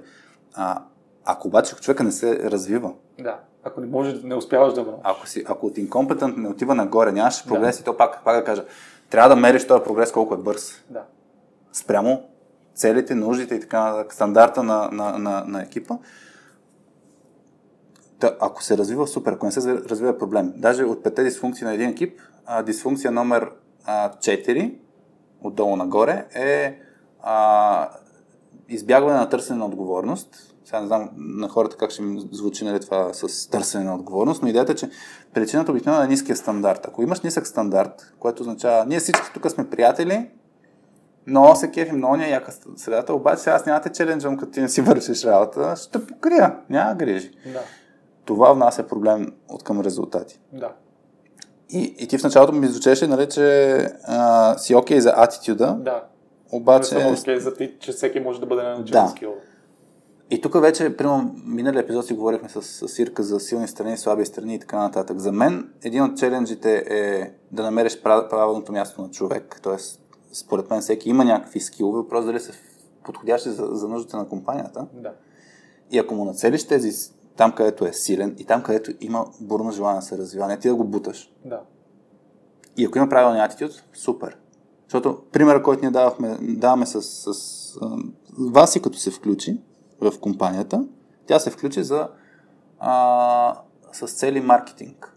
Mm-hmm. Мисля, тя нямаше опит за маркетинг, ние, но ние харнахме точно по тази линия. Мисля, супер фит е от към attitude, lack of skills и индикация, че може да се развие в тази посока. Mm-hmm. Сега, дали се развива в маркетинг или по някакъв друг начин си фитна, но, но ние намерихме а, нещо, с което супер много да допринася. Дали е топ перформер или не топ перформер, ние в нашата компания нали не гоним топ перформер, не сме Netflix, mm-hmm. не ни е това целта. А, но, но, но за мен това е водещо и, и тази сентенция, аз, аз съм за тази сентенция по линията не, не като абсолютно сляпо трябва да следвам, но в момента, в който трябва да избираш между двете attitude или, или, да. Или competence, избирай attitude. Да. Защото, компетен... защото атитюда е много трудно ще го промениш. Да. Но има хора, които просто не могат да бъдат научени на скилове и тогава въобще да попадаш в ситуацията. Това е, това е много ценно, което казвате, защото то, това, че те не, не могат, рефлектира върху някой, който може. Защото това и трябва да даде повече, отколкото му се, да. Трябва да му се наложи да, да даде. А иначе по отношение на скил, ето, не знам, аз, аз примерно в Мусала, като почнах две хиляди и пета година да, да работя, аз скил не съм имал. Да. За, за, за професионално развитие, нали, за, за софтуер девелопер и така нататък. Мисъл, имал съм потенциала, но, но ако трябва да ме оцениш, ще допренасям ли от ден първи и така нататък, ами не, няма да допренасям. Изглежда, че мога да се науча, да, изглежда, че мога да се науча. И после мериш темпото. Да. И, и, и, и за мен не много компании дават този шанс. А, и и, и тук, тук е проблема. И също нещо сещам за епизода с Веско Колев, където беше точно с момчето с, с големия потенциал, дето обаче не е фокусиран, нали, върху, върху работа. Той има други интереси и така нататък. Супер, че е nice guy. Да. Ама ако дърпа екипа назад, ми... не е окей. Okay. Не е окей. Okay. Съгласен съм с това. Как? Тук пак за интервютата. Да, бе, как е, намираш... днес като има интервю. Как намираш, а... А... как намираш таланта? Защото това, аз, защо ти задам този въпрос? Защото това, което казваш ти, талант в моята глава е дефиницията да успяваш да, да се разрастваш максимално. Епизод двадесет и пет със Сирка. Така ли? Стигнал до него. До Митко Иванов съм. Говорихме с нея за силни страни и слаби страни. Според мен там можеш да хванеш някакви неща за, точно за, за този момент с... човек, как, в какво може да е полезен, какво може да не е толкова полезен, да. Как се развива. А, но се сещам аз за един пример, за, не знам дали го разказвах, Ellen DeGeneres Show-то, да. Знаеш ли го? Да. И там, те това, което има едно момиче, забравих, име, ша, не, забравих името, а, едно момиче, което ам, е била фенка на, на шоуто и беше писала, нали, много се радвам, нали, някой път да работя тук. И я бяха поканили, ай да работиш тук. А, и нейната роля беше да съобщава на разни непознати хора, а, че са спечелили нещо или че ще ги поканят нещо. Но тя е все едно вестоносец, да. Като роля е вестоносец. Да. Скила и предварителен скил за това нещо е нулев. Да. Обаче ентусиазма и начинът, по който да. Предава цялата идея на шоуто и така е било до тавана. Тоест, да. От гледна точка на belonging, този човек, нали, е супер е. Надъхан. И като и са й дали шанса, десет години тя е в тая роля и със сигурност е мастърнала, нали, това нещо, защото е имала и интерес. За мен тук ключовото нещо е наистина човека не само дали казва аз тук ще се развивам, а наистина дали има интерес да се развива. Ентусиазма. Ентусиазма. Как ми взе историята? Аз и разкажи историята. За, за, за... Има два, два такива случаи. Да, разкажи ги. Да. А, един, първият всъщност Сем по Йоги, а, той нямаше никакъв опит в програмирането. И ние сме програмна компания, нали, трябва да се програмира. Обаче той е имал огромен ентузиазъм да се научи и всъщност той за много бързо време, което не би трябвало той да може толкова бързо да се развие, всъщност той се разви за под една година до, нали, наистина, наистина синьор ниво. Просто mm-hmm. защото ние решихме, че искаме да вземем този шанс, защото видяхме, че да направим този риск, така mm-hmm. да кажем, просто защото видяхме огромен, огромен атитюд за развитие. Просто mm-hmm. искам да се развия, искам да стана максимално, максимално добър. Mm-hmm. И наскоро също даже ни се е случило в тази втората ситуация с а, една друга наша, а, наш лайм, а, ние така се наричаме вътрешно в, а, в компанията Рени, която ние нямахме позиция за нея. Но, mm-hmm. само, но тя ни зарази толкова много с желанието си да, работи, да дойде да работи точно при нас, защото толкова много ни се беше изкефили неща, че ние направихме позиция. Yeah. Ние, ние на, просто намерихме къде да фитнем малко-малко с скиловете, които имаше тя. Mm-hmm. С ясното съзнание, че тя ще се доразвие, просто защото ние този човек го искахме най-вече на база на, на атитюд, че искахме да влезе при нас. Така че тия същата история... Значи ти следваш тази... принципа, обаче, така ли? Въпреки, че не си съгласен с едно с... Да, но не съм съгласен, че трябва сляпо да се следва, защото има хора, които не могат да бъдат научени. Но въпросът е, ай тук обаче момента дали го хайрваш, да. А не дали после остава в компанията. Аха. Защото тук пише you don't hire for skills, you hire for attitude. Добре. И после, нали, има you can always teach skills, но тук фокус е в момента на взимане на решение, този човек ще го взема ли в компанията, да. Няма ли да го взема в компанията. Да. Добре. Ако прецениш, че не е фит за компанията, ама е супер компетентен, ще го вземеш ли, ако вие ще е супер фит в компанията, ама няма скила. И това, и това сме го правили. Има хора, човек, който са най- най-добрите, смисъл и до ден днешен един от най-добрите хора, които се занимават с нещата, които се занимават. Ние и не го взехме. Просто защото не ни харесат. Но, но аз ти кажа, има, има и такава ситуация, да сещам пък за хубав пример, където някой, който не ти е фит за компанията, А, обаче го взимаш целенасочено short term, защото точно с този скилсет ще ти отвори такъв акаунт, примерно, И тук пак а, този трик много е как... рисковано. Много е рисково, факт е. Много е рисковано. Обаче тук ти е баланс между short term и long term. В смисъл, имаш шанс да трябва да вземеш а, някаква звезда, която short term да помогне с нещо, за да отскочиш и после да продължиш по, по, за long term да, си, да, да, а, да се развият добре нещата, защото може да се окаже, че ако, ако не направиш това действие, да няма long term. Да. Особено за малките компании, а, може така да се наложиш. Да не си е супер фит, обаче да ти допренесе супер много. Но това пак как се комуникира, как се... Риск толеранса ми е много нисък тук, заради гнилата ябълка. Понеже гнилата ябълка, като зарази ябълките около нея, те стават гнили. Да, но това трябва да се управлява. И тогава трябва да почнеш, тогава трябва да почнеш да режеш от места, където не би трябвало да режеш след това. Не би, не би ти се налагало да режеш преди това. Да. Та, наистина, нали, а, да, така, трябва да има фин баланс на това нещо, има. Обаче ми е много нисък риск толеранса на това. Та, та тук по отношение на, на мита, според мен този мит а, с, си, истина. си е истина, т.е. да, а, хубаво чак, според мен, доколкото разбирам и според теб, въпреки че в началото да. тръгна по този начин, хубаво е човек да, да, да, да, т.е. хубаво е да се гледа за атитюда, имаше там наистина и тази матрица, дете говорихме за а, competent и incompetent assholes, да. Нали, на м- може да тюлени ли беше, въпросът е, мога ли да се доверя на английски е Can I trust this guy with my wife? Да. И with my life. В смисъл, да. Точно, обикновено, нали, обикновено за, за, за competence, е, за, за живота, т.е. в работата им те се доверят на, на живота, но дали ще си дам жена, на, жена си на, на него, да. Друг е въпрос. Та, та, там пак го има този принцип. А по-добре да вземеш човек, който му да довериш с жена си, другото, другото ще се случи. Та, но е важен този момент, който го говорихме, че Uh, competent, incompetent nice guys, те в даден момент също стават гнили. Да. Точно защото точно да обикновено могат с слакърс, такива, които, т.е. дори да не са целенасочено а, такива, които не си върш, избягват работа с ката, те могат да не свършват работа, която да влияе на останалите и това се, да. се толерира и да края стане зле. Точно има, има хора, които те много искат, дават всичко от себе си, виждал съм хора, които работят до дванайсет часа и не могат. Да. И то, това е, да, и това е изключително, защото ти този човек не може да го обвиниш за атитюд, не може да го обвиниш за желание, обаче може да го обвиниш за това, че няма скил. И той всичко дава, за да има скил, ама го няма. Да, и тогава става трудно да се... Е, това е най-трудният разговор. Трудният разговор, и не знам, аз, аз съм труд... мисля, че на теб ти е труден този разговор, на мен също ми е такъв труден този разговор, тогава съм мест хората, които по-директно могат и кажат нещата. Тогава някой с дисърнат. Пич, не ставаш, да. Да, да. Искаш да видим някой от да, социалните да мрежи? Аз ще хвана, мен, мен ми се иска да хванем... А...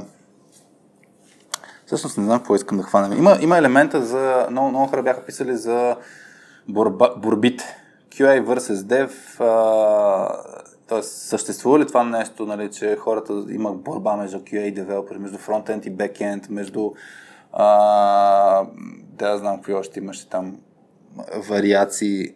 Но, но цяло аз въобще не искам да кажа, има ли наистина това ние срещу вие в ай ти екипите?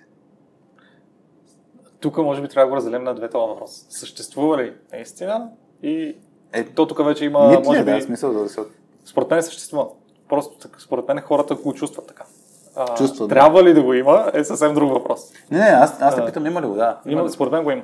Според мен го има, защото аз съм го чувал а, множество пъти. Множество пъти съм го чувал за кю ей-цакачите, за... Имахме, имахме един колега, който той толкова мразеше кю ей-те, че той какво правеше? Отворен бъга. Да? Не го цъка, че го работи, отива, оправя го и го цъка кино репродюс.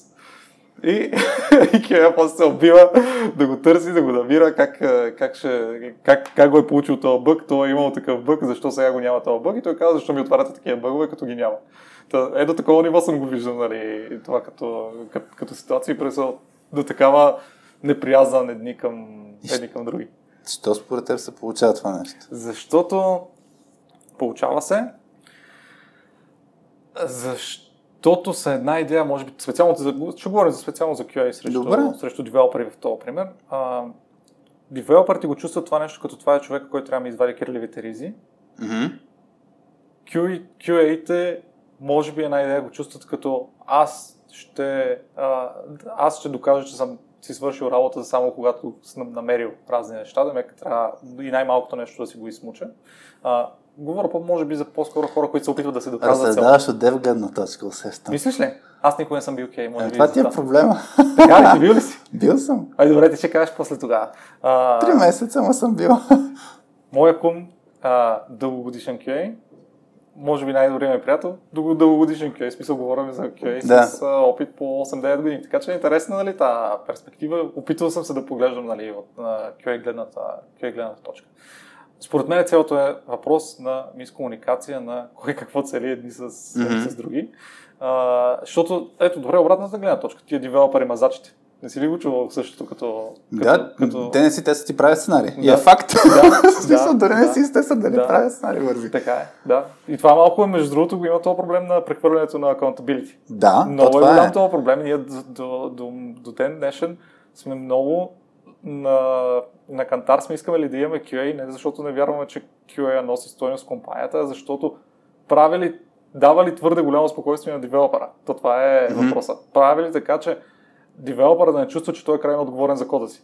И, и ние все още не сме прескочили а, да. границата, която да кажем окей сме, да имаме кю ей-те и риска, който, риска, който ще носиме девелоперите да не се чувстват крайно отговорни за кода си, е по-малък, отколкото цената, нали, на стойността, която ще несат кю ей-те.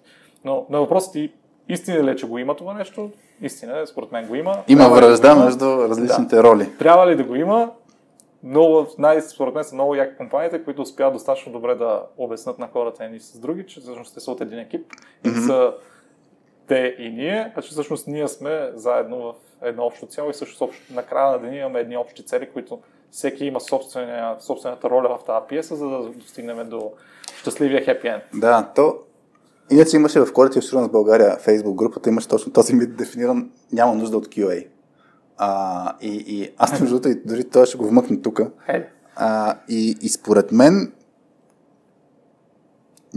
възможно да няма нужда от кю ей като специфична роля, да. Защото това за мен е стратегия. Тоест има, има, нали, това да ти кажа за ownership, има компании, които а, даже с Алекс Попов в да. епизод шестнайсет си говорихме, нали, в Uber нямат, нямат кю ей, нали, мод, а, в смисъл, да, механизмът ти просто за тестване е различен, механизмът, механизмът ти за намиране на дефекта е различен, позволява да се счупват някакви неща, мериш ги, системата реагира и така нататък.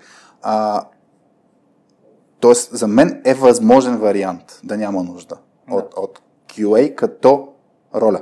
Да. Но от Quality Assurance като, мех, като, като дейност, мисля, okay. че тук по-скоро съм цено, мисля, че това си е мит, че няма нужда.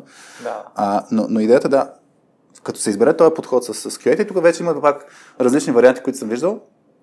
И този, който ти го описа с тези кю ей, които задължително трябва да мерят дефекти, това особено много се случва, когато имаш супер яко разграничение. Имаш кю ей отдел, които те да. са двайсет проекта, имаш а, Dev а, да. отдел, които... Структурата е функционална, функционална, да. Не, да. не е проектната. А не е проектна. И, и, и това, това наистина се случва. И, и е, а, и, за мен това е пак и малко и свързано с remote work-а. Да. Защото тук е свързано с темата граници. В момента, в който се обусловят граници, се намесва, нали, кой за какво отговаря и тогава се получава, ако има, да, ако има дефект, един код, кой е виновен? И, и тук почват... Клиент. Да, между това го има също. Он от там не знае по-иска. Нищо не вика за какво да направим. Нищо не разбира или, или пиото, нищо не ни е дефинирал като хората и скръм мастерите са ни виновни, защото не са ни организирали. Значи това бягането отговорност. Гледам си, извиня, че прекъсвам, имаше в TikTok едно клипче. Uh, една кутия, на която отгоре има различни формички. Триъгълниче, да, квадратче. Гледа ли го това? Гледа това с дърсното момиче, което... Да, за едно момиче, което е дизайнала тази кутия, дава различните формички и човека, който го прави това, цялото нещо го изпитва, за, за да види дали ще ги цели формичките, всичките ги пусна през квадрата. Ми, това обаче е много хубав тест. Аз, аз не знам точно това. Аз, аз съм бил кю ей и мо, моята лична история беше, че като почнах Мусала, тръгнах да, нали, почнах, бях с нагласата, че влизам като дев човек. Ще се уча, нали, как да разработвам софтуер. Първите три месеца бях а, Customer Support, второ ниво на, на един проект за ейч пи. И супер много се бях демотивирал, даже щях да напускам компанията тогава на третия месец. Това е по отношение на разминаването с expectation-ите, да ти казвам за, за онбординга изобщо. И в момента, в който нали, си, имахме някакви разговори с, с както ти днес използвам, ръководството, с, с шефовете, с шефчетата. Да. Тогава ме свичнаха към Automation кю ей, но аз реално почнах да занимавам с, с Quality Assurance супер много. И следващите три-четири месеца беше, се занимавах с същия, в същия проект бях на роля Automation кю ей. А, и тогава вече много девелопър. Даже да. За мен нали, а, нямаше, имаше една основа за авто, Automation Framework, но аз го доразработвах. И, и се кефих супер много на, на тая роля, но, но постфактум всъщност се кефих. Пред тогава не се кефих. Много, ме, много се дразнах, демотивирах се от, от, от тая роля. После почнах да занимавам с девелопмент. Но в момента, в който станах а, ръководител на екип, тогава много осъзнах е този момент на, на борбата между Dev и кю ей. И за мен тук е роля на, на лидера какво прави. А, защото това нещо съществува като очакване, въпреки че не е нужно да съществува. Както с Ванката Русев, като си говорихме mm-hmm. за добрия пример, а, нали си говорихме това, че си фен на Tottenham, не означава, че трябва да ти мрази твоя отбор, yeah. няма да го споменавам, че трябва, трябва да го мрази Арсенал. Yeah. А, Ама... а, а, а мразиш ли съдиите? А? а съдиите мразиш ли ги? Ние така всички футболни фенове такава. Всеобщо не ги харесва. Тук е, тук е въпрос точно на, на, на мислене, пак да, не, не, не, не мрази. Тоест точно това, че това, че си фен на нещо, това, че си фокусиран върху девелопмент, не означава, че трябва да мразиш кю ей. Да. Що трябва? Защо трябва? Е, тук вече точно средата те подтиква и, и, и тук говоря цялостната среда. И, а, и, и за мен За мен това е наистина много голям проблем, че се насажда такова мислене. Дори с ня- някакви мемета, които постоянно споделяме, нали, какво е бекенда, какво е фронтенда, че бекенда, нали, там, нали си го гледал да. с а, конците, как всичко е ужасно, отпред е прекрасно. Прекрас. Това е работа в екип и като изникне, а, това се случва и също при а, продук, продуктови компании, където имат пет екипа, които да правят нещо. И като изникне дефект, съпорт тикет, ако се появи, не дай си Боже. При кой екип? При кой екип отива? При уния. Кой е виновен? Последният, който е писал кода ли? А, или, или той, при който функционалността реално трябва да бъде и така нататък. Та, та идеята е точно това, ние сме част от едно цяло, много трудно се поддържа. Да. И трябва супер много се говори. Е, сега, нали, аз много често давам примери с Tottenham. А, посланията, които се изпраща, еди, кой си вкара супер много голове? Ма той вкара много голове, защото другите са му помагали. Да. Не, не просто, защото се случило еди под Хари Кейн, топ, топ скорър, не знам си какво. Не, да, ма вече почна да поддава, нали? Тоест, да, изнъж... и сега сон не добре. Да, та, та идеята е точно в момента, в който се акцентира на екипа като едно цяло и за мен затова прямо повечето екипи, дето са скръм екипи, не са скръм екипи, защото а, не, не, не, не се разглежда екипа като екип като едно цяло и пак е, има индивидуалното. Къде е грешката, къде е, кой е отговорен за това нещо. Та, та, Тая вражда съществува, насажда се и то по един хубав начин а, и, и трябва да се балансира много активно. И, и за мен тук е наистина принципа over communicate, т.е. лидерите на ни, на ни екипи трябва постоянно да говорят за това нещо и даже да го пресичат. И, и за мен е също много важно. А, малките детайли, между другото, тук правят много голяма разлика. А, Чистотата на изказа. Кога казваш ние, кога казваш вие, кога казваш те, mm. кога, каз... кога, кога казваш аз. А, когато според мен искаш да промотираш тази култура в твоите екипи, в твоята компания, хората да се чувстват едно цяло, аз е може би нещо, което най-малко трябва да използваш. Не, вие е нещо, което най- най-малко трябва да, да, да използваш. След него е аз. А, ние малко така, даже по този шопския на диалект, нали знаеш, ние ще ходим до някъде. Ние малко е така, даже сме пожали да, да говорим, защото ние всички сме си ние. А, не можем да се, да се разделим от, от, от едното цяло. И за мен чистотата дори не иска за много добре работи на подсъзнателно ниво. Защото като кажеш да. на човек, ние правим. Това с клиентите работи безобразно добре. Това е страхотен, страхотен метод. Ние ще направим проекта така, ама ние ще направим успешна компанията на, на клиента. Ние mm. от този проект ще работим, ще работим така. И ние това го правиш веднъж, два пъти, трети път и човека вече знае, клиента знае, че ние сме рамо до рамо, не сме рамо срещу рамо. Да. И, и това за мен е изключителен growth, life hack и всякакъв друг хак. Чистотата на изказ. Тук, да, тук на ниво mindset, аз сещам, имаше една презентация, а, нещо от Google беше дошла, не си спомням, мисля, че беше истинска, от някаква вътрешна презентация, където беше това, че примерно някой не може да си намери, а, в смисъл сърч, което не му е адекватно, защото той не знае как да сърчва. Да. Посланието беше, това е наш проблем.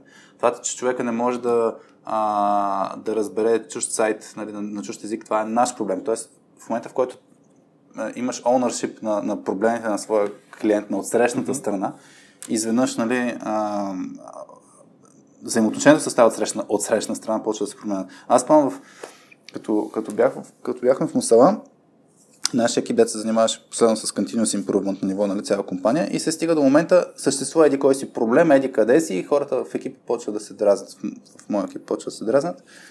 Викам, самия тая, каква е тая ситуация, нали, ние ще, нашата цел е да подобряваме нещата, т.е. ние ще го вземем този проблем, ние ще се опитаме да подобрим нещата и, и да не да мислим те са виновни или защо, защо не го правят така.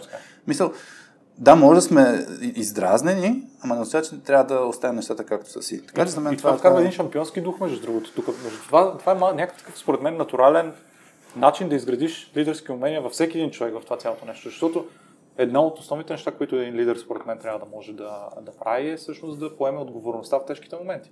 Това, което си направил, ти каз, си казал, ние сме хората, когато дойдат тежките моменти mm-hmm. и взимаме това нещо, защото имат проблем. Другите, някой бягат от отговорност, казва, това не е при нас, някой казва, това е мое. Не е моя, ама нищо, аз ще го взема и ще го направя. Обаче тук е момента с incompetent asshole, извиня се, с incompetent nice guy, защото тогава обаче вътрешно има една, едно бунтуване, което е пак ли съм аз? Защо ние трябва да поемем тая работа, те не си свършват работа, т.е. тук за мен е баланс, че трябва едновременно да имаме, да, тая работа ще свършим и после ако трябва да се търси отговорност, пичове, защото не го направи като хората, т.е. да има обратната връзка, не е просто покриване и, и така нататък. А, да направим една, да направим една пауза. пауза. Само да дозволяме да си правим. Е, добре. И продължаваме. Аз, аз сетих един мит, който искам да сложа на масата, Ай. който е в контекста на точката. Само се чуя как да го дефинирам. А, айде, Хари рисува всичките неща, които излизат от точката. Това е, това е мита. А, то или е факт или не, май не, не е мита, ама аз, по моето знание за нещата, които прави точка две, според мен е мит. Мит е, да. Според мен Петя рисува по-голямата част от това. И това е мит. А, е, до, до... а, чакай, че аз не съм сложил микрофона като хората. И се връщаме. Чувате ли ме сега? Аде, аз не си сложих микрофона, извинявам се за което. Добре, да, ще го повторяме. Няма повтаряме, да, да. Добре. Дали е мит, дали е мит, че Хари е рисувала? Васи не е рисувала въобще. Васи дали е рисувала? Сега, че се замислих дали има, имало някакви, имало е прототипи, всъщност, които после сме ги, до, до, сме ги надградили, но, но е рисувал някакви неща. Значи интервютата, за, когато някой ще влиза в точка две, са всъщност на картия, на, на картия картинка. Не, нищо общо няма. Ние, ние интервюта не правим. Да. Ние, ние говорим. Просто си говорим. Да. Да, по, по линията, да, по линията, която си говорихме, всъщност ние не сме имали отворена позиция за вас си, да. но, но тя се свърза с нас и, и си намерихме нещо, което ни вълнува. Да. А, но да, аз, аз просто сетих, като си говорихме за митове и тъй като а, някои човека продължават, всъщност много хора продължават да се очудват, че ние си правим нещата хендмейд и от гледна точка на рисуване, от гледна точка, нали, даже с Митко, ние си стигнал до края, където трийсет минути си говорим за разни глупости, да, за, за, да запълним а, епизода. А, тър, си говорихме, нали, че музиката, която е на, на Радиоточка две, ние сме си я правили пак. Така ли? Да. Аз мислих, че сте взели от някакъв. Е, ние сме взели семплите, но, но, но, е, но, но ние сме ги комбинирали така, че се получи някаква мелодийка, музика е. Мелодията си е взета, битовете са взети, всичко е взето, GarageBand да живее да. и да съществува все повече и повече, но, но, но идеята е точно ам, за, за кориците на Радиоточка две. Пробвам сега аз да рисувам. Една, една корица съм рисувал с момчето от осми епизод. А, но, но, но иначе като тръгна да правя точно и даже този стил, който Петя го правя, аз не мога, нали? и, и, и не използваме някакви автоматизирани програми, просто ръгаш снимка, генерираш аутпута, не, има си доста творческа дейност и покрай, и покрай другите а, инициативи доста, да. Ма това е чара, това е чара, защото а, винаги за мен е важно да се мисли в един момент как може да, да добавиш не само да деливърнеш, а да делайтнеш. И, да. и, и според мен е, то, е тия малките неща, където са. Ще направим хендмейк. Това са неща, с които да се кефи, да. То трябва да се кефиш ти да си го, да си го правиш за себе си. И, аз... и да знае, че на друго место няма да се случи това. Цялото, цялото нещо. Mm. Смисъл, колко компании в света според тебе а, го правят това нещо, хендмейд, примерно, да ти, да ти направят корицата или просто да, да, да рисуват, нали, пред теб някакви неща. Може би не са твърде много. Mm. Тук си говорим за България. Аз то, много обичам да не се ограничавам до България. Да, аз мисля, че не трябва да се ограничаваме до България. Да. Ако, ако си мислим как Мащаб, да развиваме да. България като, да. Като ай ти нещо, и не само ай ти, да, а, просто трябва, мислям да се сравняваме на ниво глобално. А, добре, връщам се малко. Ти имаше един мит, а, който беше свързан с това дали трябва да развиваме хората в една организация или един екип, като я видим как, как да го дефинираме. Чак, той е цитат, аз ще го дам. Той е цитат, който чух от един... А... Веси Йон е една така сравнително доста успешна компания, обаче тресата в миналото на, на, в България. Компанията обаче вече не съществува. И един ден просто говорих с него и той ми каза: аз не виждам смисъл да се инвестира в развитието на хората, защото какво се случва? Те идват при тебе мидъл или джуниор, стават синьор и най-добрите, които, нали, трябва да са ти сърцето на, на компанията, напускат и си правят собствени компании. И аз, mm-hmm, за мен това няма смисъл въобще да развиваш ти хората, защото те са преходни. Mm-hmm. Е, това беше. И според тебе, нали, според нас да видим сега да го изследваме. Това мит ли е? Не е ли мит? Аз имам собствено мнение по този въпрос. Ама нещо аз го задавам, първи си ти. Айде, първи съм аз. Наскоро а, слушах на, в подкаста At the Table на, на, на Патрик Ленчони, обсъждаха точно тяхната култура в, в The Table Group, която ми се струва, както казах и в един от предните епизоди, това е американската версия на точка две. А, та, та идеята беше точно, ако искаш да правиш нещо, което имаш а, личен интерес, компанията дали те съпортва или не. Тоест излиза малко от развитието, чисто като скил, който е в контекста и на, на компанията. Ами, ако ти искаш да развиеш нещо твое собствено, какво прави компанията? И, и за мен е, тук е... А, ако имаш майндсета, ще подпомогна този човек, той даже много често остава в компанията. Да. Тоест, развива, дори може да си развие нещо странично, но това даже го прелива вътрешно и, и тук е дали майндсета на, на ниво семейство или, или наистина хората са преходни. Според мен хората стават преходни, защото ти ги третираш като преходни. Да. Защото ако ги третираш като...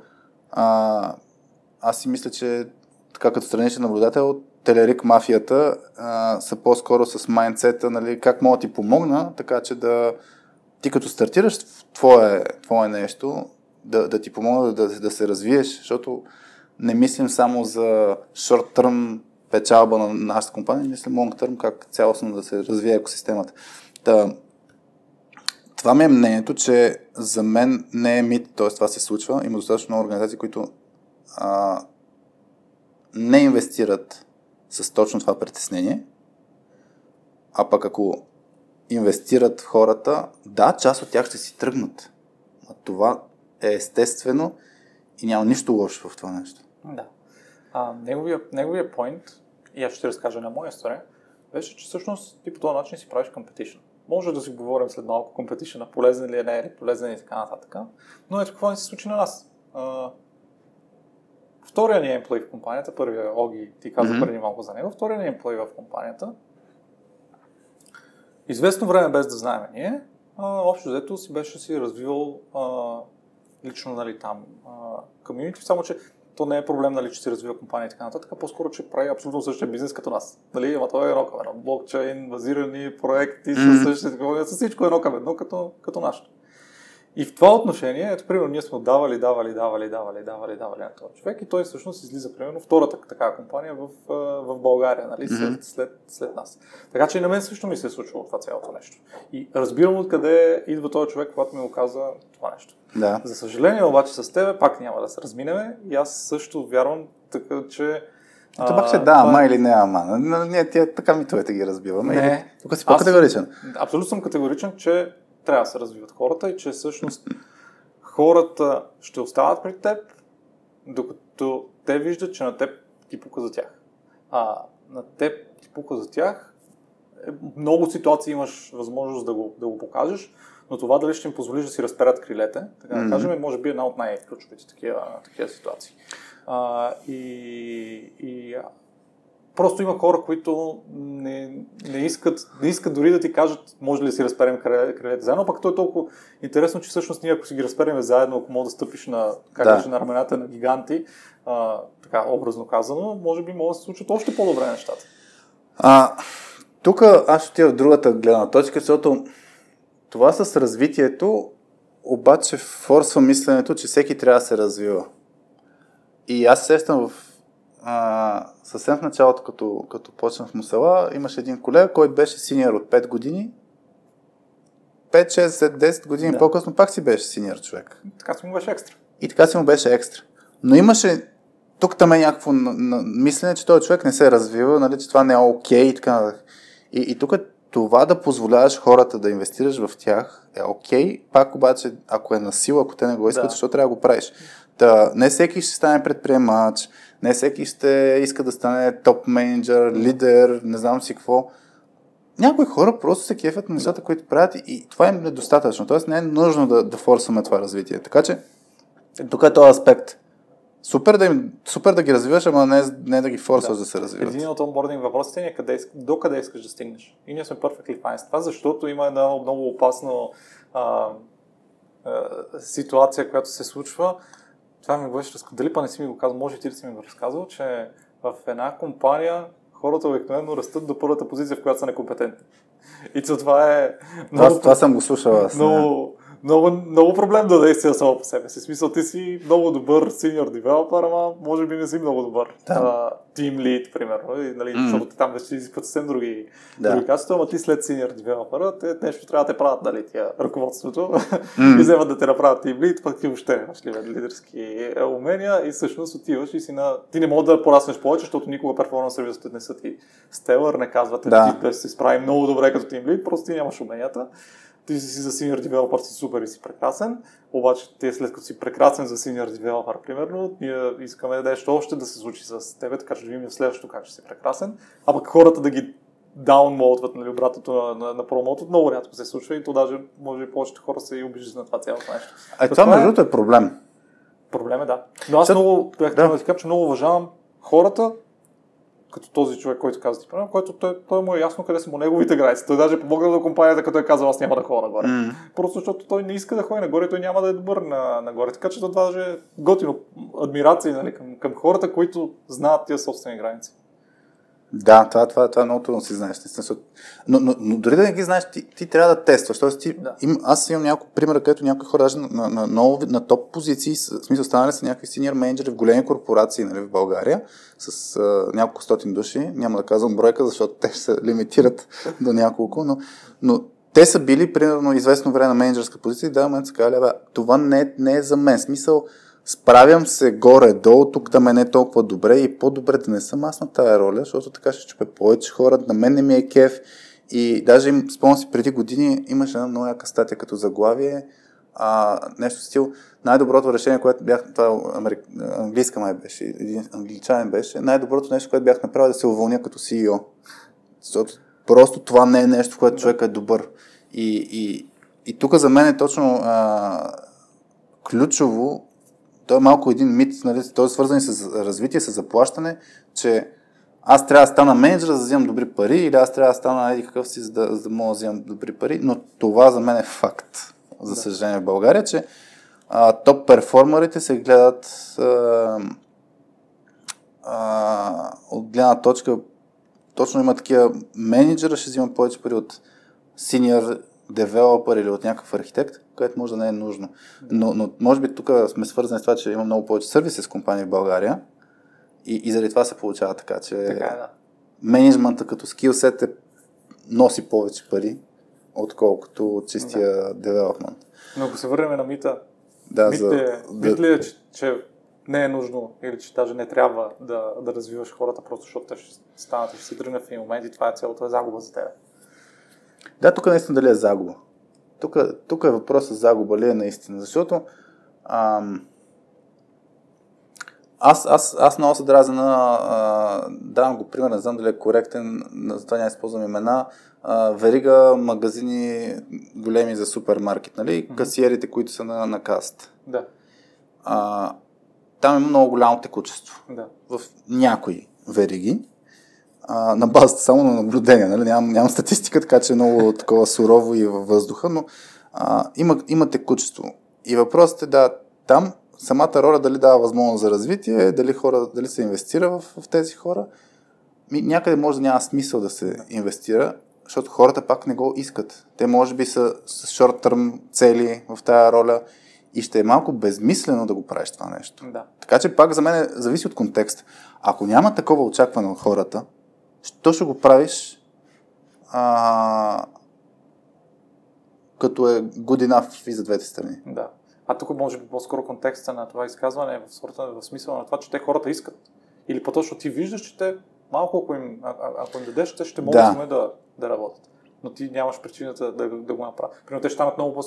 Ето, едно, един от най-важните спортмен скилове на един професионален, знаеш, взем девелоперите, той да може да, бъде, да стане самостоятелен. Обаче той е много... Ако го погледнеш от тази призма, той е много трики скил, защото ако той бъде самостоятелен, това означава, че той няма нужда от тебе. И тогава какво правим? И... Е, тогава го учим на още повече рад. В смисъл, за, за, за мен тук е точно това, което ти го каза, нали, като покажеш ти пука, че даже, даже за мен е а, точно бих, бих дигнал летата да знаеш човека от какво се вълнува, да видиш как това мога да го инкорпорираш в, в работа и да, и да му дадеш възможност да, да го прави. И как, нали, аз, примера, предния път за силни страни го казах, аз това, че имам възможност точката да рисувам, защото ме кефи, ми носи удоволствие. И това, че примерно, даже оригинално Лидер Стел комикса, да. Той стартира като нещо, което е моят индивидуален, индивидуален проект. Mm-hmm.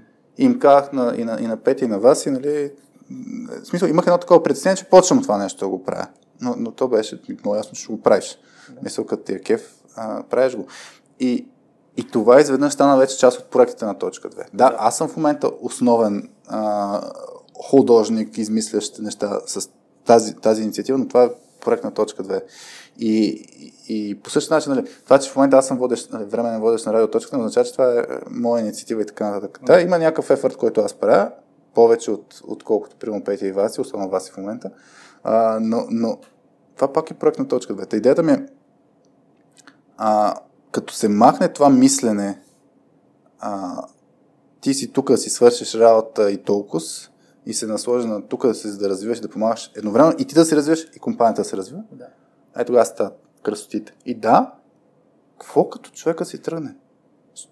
Мисля, за мен е, е това е, най-добрите организации, които съм виждал и в България, се разделят по много хубав начин с хората. В смисъл, имаше един пример а, в, в САП, мисля, че беше, беше ми направил впечатление, нали, менеджер, който преди две-три години е напуснал и каза, аз отивам там на алумни, на хора от САП, нали, които са били в компанията и, и се поддържа комьюнитито. И за мен такъв тип поведение е много яко, защото то ти показва, че това, че ти вече не си в организацията, не означава, че не си добре дошъл в организацията. И този начин на мислене ти влияе на хората, които са вътре. Да. А не просто на... Ами интересно това кога бекфайрва? Дали всички са част от алумни организацията според тебе? Дали има ли пет процента, които никой не ги иска вече? Ма сто процента, ма това е също... Ма те невероятно и те не идват. Ма, това, това е абсолютно също, нали... Айде ще хвана темата с процесите в една организация. В една организация защо се създават процеси? Част от ситуацията е точно да вкарат някои хора, които не следват процесите в е, рамките. Да. Обаче това, което правиш, е, че резваш крилцата на хората, които така не ще ги правят като хората нещата. Да. И всъщност много често процесите се правят заради пет процента, които да. Няма да ги следват, вместо да дадеш свободата и, и, и да дадеш ownership на хората, на другите деветдесет и пет процента. Да. Как му оцели, аз съм точно чемпиона на антипроцеса, защото много вярвам в Netflix нещата. Нали, винаги като някой каже, хайде сега да направим процедурата, нали, не използваме. Зна, пред, научили са пред мен тази страшна дума процес да не се използва и тя се заверя с процедура или гайд или rule of thumb, нали? Всичките нали, синоними. Но точно това е, че това, причината, поради която аз смятам, че нали, много трябва да се внимава, когато се изгражда един процес и по какъв начин се прави процеса, е точно това, че топ-перформалите този процес по-скоро ги ограничава. И нали, mm-hmm. ти да не си лимитираш апсайда, само за да си лимитираш даунсайда. Точно, а, точно тия, този баланс е много важен да, да можеш да го постигнеш. Тук ключовото е, нали, си фен на Netflix нещата, като ключовото обаче да имаш яснота. А, тоест процесите внасят яснота, да, и режат крила, но, но ти можеш да постигаш яснота по различни начини, но яснотата е ключовото нещо. Да. Тоест, нали, както имаше примера за някой, който беше, мисля, че сме го казвали някои епизодите, нали, а, в Netflix, пример един беше, а, като хващат да а, опитат се да промоутват House of Cards сериала а, за това, че ще е вече с четири кей а, резолюция. Да. И идеята е да го промотират с на, а, мисля, че беше на Sony а, някаква, т.е. Sony или Samsung, не си спомням коя от организациите, с техни телевизори, нови телевизори. Май беше на Sony, бравия някой модел, мисля. Но, но идеята, това, което се случва, е, че за някаква демонстрация, къде трябва да ходят Netflix хората плюс, плюс Sony хората пред а, някакъв журналист или нещо от сорта, телевизора, който са имали налично за тестване вътрешно, поради някаква причина е върнат в а, а, някакво, някакъв магазин или нещо такова и нямаш телевизора за демото. Да. И това се разбира примерно нощта преди демото. И това, което един под-джуниор човек е направил, е отишъл, изкарал там еди колко си хиляди а, долара, купил е нещото, за да може да се направи това нещо, за да може да се представи, а, направи демото, но той ги изкарал от собствения джоб с ясната идея, че това, тези пари ще му се върнат. И тук идеята е, там принципите, които вече са заложени в Netflix, че този човек е бил трейнат да каже, това е естествено тук. Нали? Ти трябва да можеш да правиш judgment call самостоятелно, с бенефита това го правиш заради организацията, а, а не просто за своя облага. И по този начин даваш, нали, тази свобода. Но без яснота не мога да направят хората. Тоест, без яснота, а, пак имаше пример за финансовите а, възможности в Netflix. Какво можеш да правиш и какво не можеш да правиш. Ако нямаш тази яснота и се получават тия девиации. Да. Та за мен точно, аз, аз съм също, смятам, че не трябва да има строги процедури и процеси, в, пак зависи от контекста, но, но трябва, да, трябва да се получават ясно нещата. А този човек явно е имал доста голям ownership върху... върху. Има свърз... много хубаво, когато се получи момента, когато може да свържиш личното ти чувство на удовлетвореност и на... При този ромен си имате много за да говори за significance, за личната ти mm-hmm. важност, ама нали, малко тук не е в смисъл предам си важност, ами нали, как ти се чувстваш, че си... Да. А, че, си, че си възначим. Да. И, и, и когато се постигне този момент, когато в екип или в компании личното чувство за важност и резултатите по някакъв начин биват обвързани, се получава такава ситуация, mm-hmm. когато ти си готов да дадеш нещо от личното си, с идеята, че ти ще постигнеш нещо, което е важно, но е много важно, разбира се, както казах, ти да имаш резултат, че това ще бъде оценено. Не задължително това е монетарно, но да знаеш, че това нещо ще бъде, а, ще бъде оценено. Да, тук фащаше един елемент от на Google проучването проекта Аристотел, който не го е гледал, там има точно емпиричен ресърч, кои са петте най-важни работи за, за успешните екипи. Нали, в основата е психологическа сигурност, че това е номер едно, но три-четири беше свързано с purpose, нали, по някакъв начин. Тоест, да, това, което правя, води до, до някакво нещо смислено, така че то, те са навързани. Ти, ти трябва да се чувстваш спокойно, да взимаш решение с риск, да. А не, не, не да ти е слушам и изпълнявам, защото слушам и изпълнявам, просто те вкарва в режима на изпълнител, а не на човек, м-м. който мисли. Виждаш ли ситуации, които, които в екипи или в компании, хора, които по принцип виждаш заложбите да имат, да могат да не се слушам и изпълнявам, да могат те да взимат решения под риски и така нататък, заради културата в риска, в, в, в, в, в екипа, всъщност тия хора се потискат и в един момент минават към апатия. Да, и много често черните овци на екипа. Да. а, Да, мисъл, трябва да се разграничи, за мен това е, това е работа пак на, на, на, на, на лидери, менеджери и на самата организация, трябва да се разграничи мрънкането и коментирането. Ти го каза, нали, при вас, да, да се казва, ако нещо е bullshit, да се каже. Да. А, и трябва да се разграничи, когато кажеш нещо bullshit, просто защото искаш да кажеш нещо е bullshit, от това, че ви, имаш идея как да, да не е bullshit, да стане по-добра, т.е. да. И пак мислиш за, за организацията.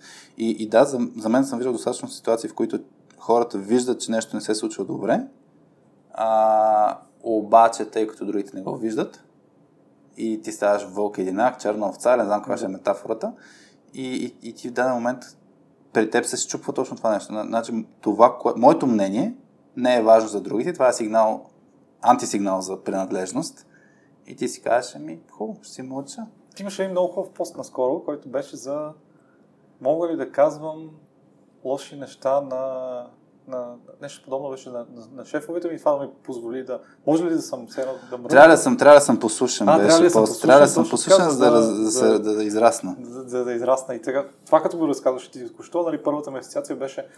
А, ти обаче никога няма да си черната овца, въпреки че имаш тия мисли, ако, ако си намерил правилния начин, по който ти да го кажеш това нещо, без mm. да е деструктивен. Защото има много голяма начин, начин, много голяма разлика има да кажеш между това, това е гати булшита, mm. как може да сте го направили така едва ли не, или защо, защо това е така, и да го кажеш, че бе, доста често се получава, че имаме е, ето такива проблеми, поради липсата на този процес, поради наличието на този процес, поради начина, по който правим неща. И ти може да изразиш едно и също нещо по два различни начина и то да има много голям. Така е, но това, голяма разлика. Но това е двупосочен процес. Смисъл, ако ти си, нали, както в, в Lime ти си един от шефчета, ако някой той ти каже, а, това е булшит, дали ще го приемеш? Я разкажи малко повече, какво е булшит, така, кой не ти харесва, с идеята да разбереш. И лично кажеш, виж сега, ние тук пет години сме го правили това нещо, пробвали сме какво ли не, така че не ми казвай дали е булшит или не е булшит. Тоест тук има, има а, до каква степен неговото влияние на, на хората, като получават тази обратна връзка. И не е просто, не е просто дали човека може да го обясни като хората или не, а, ами и дали човек може да, от срещната страна да чуе или не. Да. А, това е един лек сегуей към един друг мит, който исках да обсъдим. Е, а, вярно ли е, че или можеш да обясняваш или не? Това е, или го имаш като скил, и като за дарба, или го нямаш като дарба? Аз, това ми е много лесен отговор. Твърдо не вярвам, че или можеш, или не можеш. Аз, примерно, много често в м- такива непринудени разговори тотално не мога да обяснявам. В радиоточката има голям шанс да се случва също такива неща, защото на момента измисля някакви работи. А, обаче, примерно, ако трябва да говоря в контекст на обучение или някаква презентация, така, мога да ги обяснявам. Обикновено е свързано с, с подготовка, mm-hmm. с опит и, и като цяло аз, аз много малко скилове, защото това е presentation skill по някакъв начин, много малко скилове не мога да се научат. Аз поне вярвам, че мога да се научат. На някой ще му е по-лесно, да. Обаче то му е по-лесно, защото като малък има шанс, нали, пак да го е правил много повече, т.е. да има много повече натрупан опит, но както ти казах, ще слушаш силни страни, върсе слаби страни епизода, там си говорихме, нали, нали, свързано с таланта, кое мога да се развие, кое не мога да се развие. За мен тук е а... Има шанс хора в един екип, някой да мога да обяснява много по-добре, друг да не мога да обяснява толкова добре. И е фейлер на екипа, ако остава той, който не мога да обяснява добре, да обяснява постоянно. А, защото това е слабата брънка в, в екипа. Да. Твърдо смятам аз, че а, да, има го елемента на таланта, но според мен има изключително елементарни практики, с които дори един човек, който няма натурален талант да обяснява, той да може да обяснява на много, много, много добро ниво. В смисъл, да, никога няма стигна човек, който е талантлив, но имаш буквално две-три неща, които ако ги, ако, просто ако ги спазваш си, и си ги поставиш за цел, аз обяснявам по този начин, или по-точно по този начин, ако обясня, ще ме разбират, правя тези две-три неща, нещата се случват. Не ви кажи. За мен е най-важното, топ на това цялото нещо, е всъщност да можеш да преведеш човек. Storytelling, един от любимите епизоди за, за, за радио, радиоточка. Да, притеснихме се, притеснихме се, че са час и двайсет минути и ги развихме на два пъти. Да, ние тук сигурно вече си говорим два часа. А, да преведеш човека през това, което си преживял ти, когато искаш да му го обясниш. Има два, два принципа, които нали се ползват. Единият е storytelling за мен, другия, аз лично сам съм си го регал, да принципа на легото. Uh, storytelling принципа, ето, поставяме се в хипотична ситуация, която казваш ти преди малко, някой ви казва при тебе bullshit. Ама ти всъщност това го живееш от пет години и знаеш, че това не е окей, и че знаеш, че има тия рискове, които този човек, при него са се получили дисадвентичите от това решение, mm-hmm. което си взел, и затова той идва и ти казва bullshit, обаче ти знаеш, че има много по-голями дисадвентичи, ако ги правиш по друг начин. Mm-hmm. Само че ако му кажеш, майната ти знаеме ние за какво става, просто не ми обяснявай въобще, много лошо се случи. Обаче и този човек няма и да го приеме. Mm-hmm. Ако просто идиш и му кажеш, не, нарочно сме решили да е така, той пак няма да го приеме, или по-точно ще остане една такава, може би едно а, горчивина, една горчилка. Mm-hmm. Колкото повече натрупвате ни горчилки, толкова повече почва да се прояжда, нали, в, а, в човека и в един момент почваш вече да не се чувстваш на мястото си. Mm-hmm. Белонгинг, където каза ти преди малко. Това, което аз съм намерил, че работи много добре за мен, а, е да превежда човека през всъщност историята, която съм минал аз. Mm-hmm. Много често отделям нарочно да, десет пъти повече от времето, вместо за една минута му кажа не става, да използвам десет минути и да му кажа, знаеш откъде тръгнахме ние? Ние тръгнахме от този момент и мислихме точно като теб. И даже пробвахме. И като пробвахме, постигнахме резултата Хикс. Обаче това, което не се бяхме сетили, е, че има един много лош страничен ефект Y, който много повече пречеше на другите хора. Та, ние към момента сме се спрели да правим по този начин и да рискуваме нещата, които ти също виждаш и се получават при теб, просто защото Y е много по-лошо. И... Имаш ли пример да не сме с Хикс и Y? А... Ами... Много са ми, може би, контекстни... Е, ще разкажеш ли контекст, ще разкажеш ли историята. Примерите. Малко са около Remote Work, повече не, от началото на... Днеска си говорихме за Remote Work, добре? Да. Ами, то, между другото, аз, пример, даже го давах, който беше точно с... А, из... Имахме няколко човека, които а, дойдоха и казаха ми, аз, а, примерно, предпочитам да работя изцяло ремонт и не смятам, смятам, че ако остана тук, са по-зле са нещата, защото, примерно, има много жужение в офиса и така. Mm-hmm.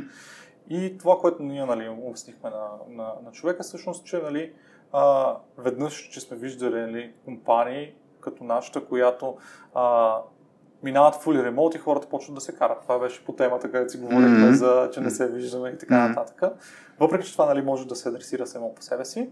А, второ нещо, което ние много а, се опасяваме да загубиме, е точно частта, която е спираме да си посяваме а, знанието ни на други. И, нали, като преведеш човека през призмата, която имаш ти, през експириенса, който си минал ти и го доведеш до местото, през което гледаш ти, тогава вече може да почне да дискутирате той ще все още ли смяташ, че това е а, проблем, вижда ли ги вече по малко по-различен начин и поне може да го вкараш в картинката, където да, да види той картинката малко нали, от, от mm-hmm. защо е взето това решение и въпреки, че ние съзнателно знаем, че това не е най-най-най-якото решение, за момента няма по-добро от това, от това mm-hmm. решение. Uh, което според мен е файн. Uh, в смисъл, той някой казва bullshit, ние казваме да, bullshit, ама small bullshit, а не uh, мега големия bullshit, който може да бъде след, uh, след това. И в този момент според мен не остават uh, така гнилите, гнилите чувства. Той тук според мен, защото човека се чувства от една страна усеща повече, че му е взето мнението предвид, да. Защото ти тръгваш да разказваш нещата, точно покрай неговото мнение. И второ, това, което ти каза, да, ти му показваш малко повече дълбочина на твоята гледна точка. Да, втория, втория принцип. И това е нещо, което да. За мен е изключително важно. В смисъл да, да, да можеш да покажеш с историята си, най-вече, да може човека да се припознае с теб. А, да... И за това, примерно, Радиоточка две, нали, на мен много ми харесва, защото ние тук говорим основно с примери. Така. Mm-hmm. Много често, така като слушам Радиоточката и госта и с теб, и аз се набрал да си представям в а, вашите а, обувки, даже много често по едно време си връщам епизодите с по десет минути, петнайсет минути назад, защото какво се оказва, слушам, слушам, слушам, западаме някаква ситуация, аз викам аз как бих реагирал в момента и почвам една симулация. И десет минути са минали, той човека може даже да казва какво е направил, обаче аз съм още на поставянето на картинката и се връщам и десет минути. Така че аз горе-долу слушам около шест часа епизод, един епизод на... Дигаш ни, дигаш ни гледаемостта и слушаемостта да. На епизод. Еми не, аз просто може би съм такъв. Мен за това ми е изключително трудно да чета книги. Сега тук ще ме сигурно не хранат хората. Малко по-лесно ми е да гледам видео, обаче ми е много трудно да чета книги. Защото какво ми се получава? Една страница и в страницата какво има? Някакви хипотетични ситуации. Или поне аз така първият от героя минавам в различни хипотетични ситуации и много често се усещам как аз викам, добре, аз какво бих направил в този момент. Нали? Mm-hmm. Такъв, тази симулация ми помага на мен да съм подготвен за бъдещи mm-hmm. истории. Не го правя изключително съзнателно, не съм си го дал като цел. Първи това, за да се подготвяш, просто така работи. Mm-hmm. И, и, и примерно аз чета изключително бавно всякаква литература, просто защото ето Крис Вос тръгваме да чете Never Split the Difference, ми аз съм на трийсета страница, mm-hmm. защото той има безобразно много истории. А, какво ако ти си негошиетър, от който от другата страна седят а, в апартамента тия деца са барикадирали? И ти, това, като си го симулираш, твоята глава това цялото нещо и те отиват ни петнайсет минути само за това нещо, ти забравиш откъде си тръгнал, връщаш се назад, mm-hmm. дойде следващата история и ти пак си, пак си там. Лирическа а мастер класа поне гледа ли го? Мастер класа, сега първата лекция съм, тъкмо съм започнал, ама не съм, не съм още не стигнал до там. Добре. А, но, но да, това беше за, за, за лего принципа. Да, да, че ми стана интересно. Хубаво, хубаво го обрисува като заглавие, но само да, интригата създаде. Лего принципа.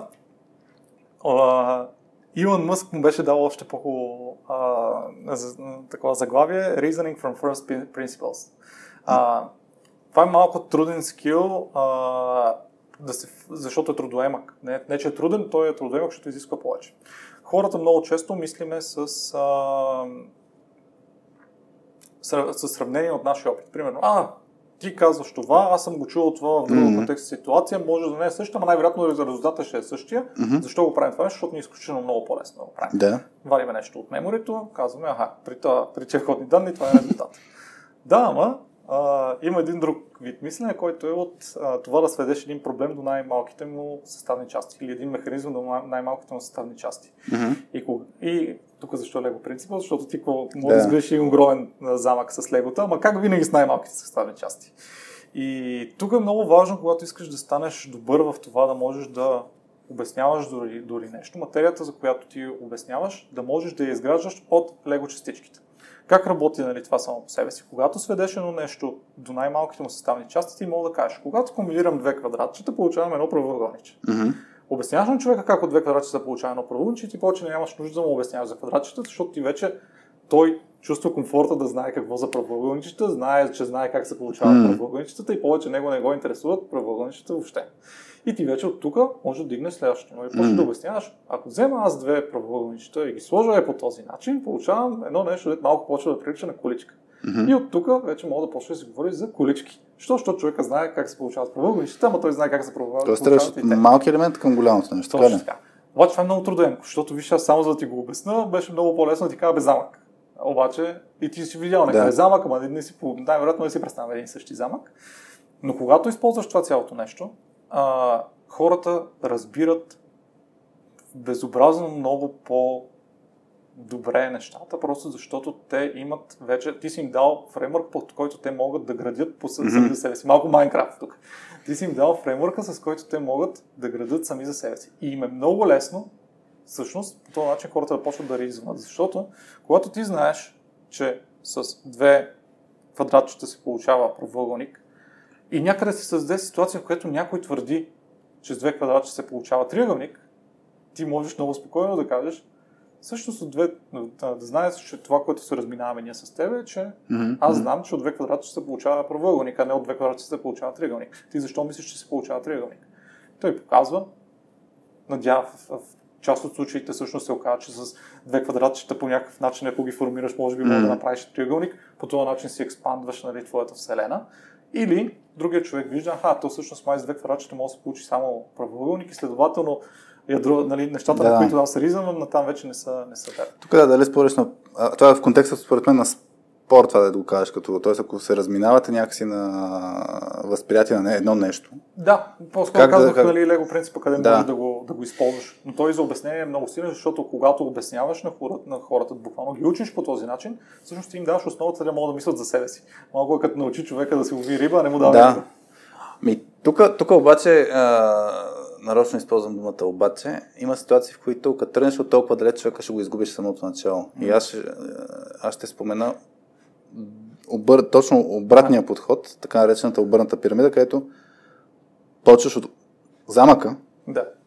и постепенно стигаш до, до квадратчета. Но, но въпросът е, че а, по този начин, ако подредиш материята, и за мен много често в презентационните умения точно това, това се пропуска, искаш да кажеш всичко, да. и като кажеш за квадратчета, като кажеш за правоъгълнищата, ако човек това е супер too much му материята, да. ти ще го изгубиш. Затова трябва по-скоро да го направиш по-лесно, да, да, го, да го обясниш. И, и трябва да тръгнеш от, от замък. Мисля, му обясниш нещата, зависи каква е целта всъщност на обяснението. Точно. Какво гониш. Защото ти слагаш акцент да, да го научиш, ама ако целта е да, да му отговориш на въпрос, примерно аз, аз го правя този принцип да обяснявам много, ако човек ме пита, това така ли е или така ли е, и аз тръгвам, чай сега ти обяснявам. Да.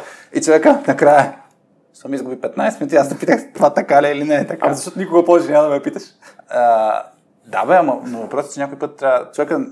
Той просто не е в режим да те слуша активно, да. ако не му отговориш на въпроса, който да. те пита. Понякога да, трябва, трябва, трябва, трябва, трябва да е баланс, а пък... Ползва ли си а, съзнателно неверни неща да кажеш, а, или по-скоро неточни, айде да не е неверни, неточни неща да кажеш, само обаче за да може да постигнеш крайния резултат? Звучи ми като манипулация. Не, не. В обясненията имам предвид. А, иначе имам бити за манипулациите. Няма, може... мисля, че няма стигна за манипулациите. А, дали съм казал нещо, което знам, че е невярно? Да. С... Аз много го ползвам това. Нали, ето сега тук ще, ще излезе егата и супер вилана, обаче виж как го ползвам аз. Ма това, което каза, е вярно ли или не е вярно? Вярно е, прав, правя го. А не, това, не което, което казва. Това, което казва, че го правиш. Точно, но не неверни неща. на етаците. Да, също се хвана така малко така работна блокчейнска тематика, обаче блокчейн е нещо, което е много трудно за обяснение. Защото ако трябва да почнеш да обясняваш блокчейна... Що бе ценваш блокове. Да, не, да, да, да. Виж общо. На най-високото ниво е това. Да, дори това не е. Дори това не е.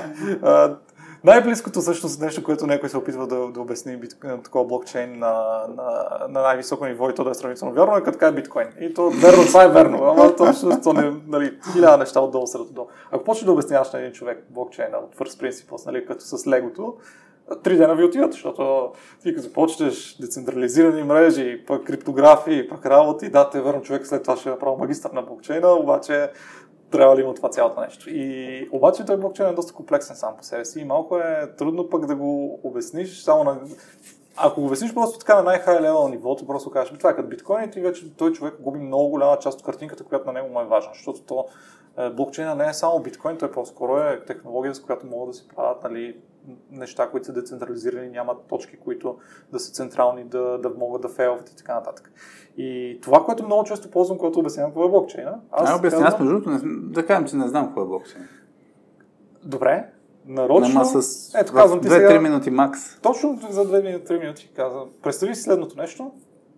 Една база данни, която, в която обаче може само да се пише, не може да се, а, не може да се три от нея. Mm-hmm. Начинът да се, да се цено да се три е общо, като добавиш нов запис, който референцира примерно някакъв преден и казва, това вече не е такъв. Mm-hmm. Така. Ето, сега, само върш... излизам от тази. Казах нещо, което е невярно. Първо, защо? Защото блокчейн не е база данни. Обаче, аз ако не те почна така, ти въобще не можеш да имаш ментален модел, откъдето да, да. се почва за това цялото нещо. Така че аз нарочно ти казвам нещо а, невярно, а, неточно. Обаче, това винаги го правиме с идеята, че след а това... А не може да от невярно или неточно. След малко ще ти кажа да къде съм те излъгал, ма нарочно. Е, да, това е това, дето точно, дето го давам пример много често за деца, да знаете, им съществуват е тия числа. Едно, две, три, бля-бля-бля. После да знаете, че има и нула. После да знаете, че има отрицателни числа. После да знаете, че има и рационални, има и рационални, и да. не знам си какво. Та, от тази гледна точка, да, но това за мен е опростяване. Тоест, за мен принципът на опростяването е много ключов, когато обясняваш нещата и, и то точно гледна точка на кой те слуша. Да. Тоест ти, ти трябва да дадеш, в момента ти на мен ми каза с бази данни, да. Ма ако беше майка ми вместо мен, ти ще да изгубиш още на бази данни, защото те няма този ментален модел. На мен обикновено почвам да я говоря за счетоводни книги, защото хората говорят за счетоводни книги и знаят за какво, да. какво става въпрос. Да. За блокчейн, например, ето казах ти база данни някъде, само че спреси, че тази база данни не е само. Да. Ми е при... много други хари, харита по света mm-hmm. а, и вашата работа е през цялото време да си държите копията синхронизирани. И е, това е блокчейн. Супер. Това е, всъщност за две минути казвам какво е блокчейн. И каква работа няма ми свърши това блокчейн? Блокчейна, ти можеш да си държиш някакви баланси, примерно, с него там някакви биткоини, както е биткоина. Да. Е, всички всички през цялото време се, се синхронизираме едни с други, кой колко пари има. Ама много лесно по същия начин, вместо да синхронизираме кой колко пари има, може просто да синхронизираме кой какви байтове държи при себе си. И вече минаваме към ситуация, в която а, блокчейните държат не просто а, а, парите на човека, ами примерно някакви данни. И следващото да. ниво пък на това цялото нещо, ама защо да държим само някакви а, байтове? Тия байтове не могат ли да са executables? Демек не могат ли да има в тях някаква логика, която всеки mm. от нас да знае как да изпълни. И тогава вече стават програмни единици. Горе-долу това е блокчейн. Тук за мен, за мен е тифа, нали, темата свързана с обясняването. Едно от нещата, които за мен е изключително ключово, е примерите. Махам сторителинга, ами да. слагам на ниво примери, защото а, аз наскоро замислих, в LinkedIn напоследък пускам някакви постове, които са а е свързано с, с обясняването, което говорихме за, за, за First Principles. А, Вчера пуснах а, пост за книгата Think Again, която е на Адам Грант. А, из, излезе е сега преди два дни и е свързана точно с това как, как да а, се справяш с точно твоите убеждения, с това, което знаеш и как да всъщност да се а, челенджваш себе си относно какво познаваш. Нали, това с квадратчета, триъгълничета, дед каза, нали, да, да, да. да приемаш, че можеш да знаеш някакви неверни неща. А, и, и въпросът е, че тези постове почнах да ги, да ги пиша в, в с подхода, ето два-три примера, дайте и от, от ваша гледна точка примери. И хората почват да са много по-отговарят много повече на такъв тип пост, енгейджват са повече, защото разбират повече въпроса, който поставям, или нещо, което ми е темата, която представям, защото съм дал и примери. Ако е, преди като съм пускал, нали, ако пусна пост, я ми препоръчате книга да чета, някои хора могат да се спрат да направят каквото е било, защото не става ясно какво, какво да. търся. Обаче, като дам два, три, четири, пет примера, те виждат, те си генерират на база на тия примери собствено разбиране за списъка и тогава а, почват да дават да, мнение по-лесно. Та, та също нещо е с, за мен с обяснението. Ти хубаво, че ми даде примери за базите данни и така нататък. Тръгна да кажа за вече програмните единици и тем подобни. Мен още малко ми е мъгла, нали, как го използвам това нещо. Нали, и, и, и за мен, ако се даде някакъв пример, аз спомням, нали, като трябваше преди много години да обяснявам някакво, какво е интерфейс. И, и хубаво, много на абстрактно ниво да му обяснявам някакви неща. Обаче като му кажа, виж сега, имаш е тук контакт, нали? И в този контакт мога ръгнеш и зарядното за телефона, и на печката, и не знам си какво. Това е интерфейс. В смисъл, предвидено да може да се използва от различни неща, с различни цели, ама интерфейс е Шоколе се казваше, да. на, на, на, на, то, то, то, точно си е интерфейс. Но даваш пример нещо, което е запознато, т.е. това, което ти каза, спрямо менталната карта, това, т.е. това трябва да знаеш публиката, каква ти е. Да. А, и да, да, да, да използваш това, което знаят за даденост и да действаш спрямо него. И, и второто е, къде дадеш някакви примери, които да, да правиш точно тия асоциативни връзки. Е, това е като е и това.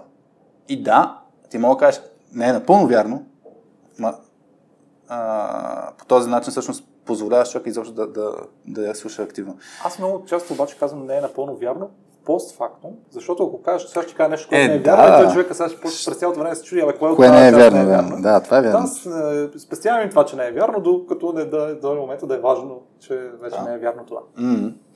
Добре, аз а, мисля да хванем блиц. някакъв, послед... Няк... а, да, точно така, блиц, блиц казуси или, или а, митове.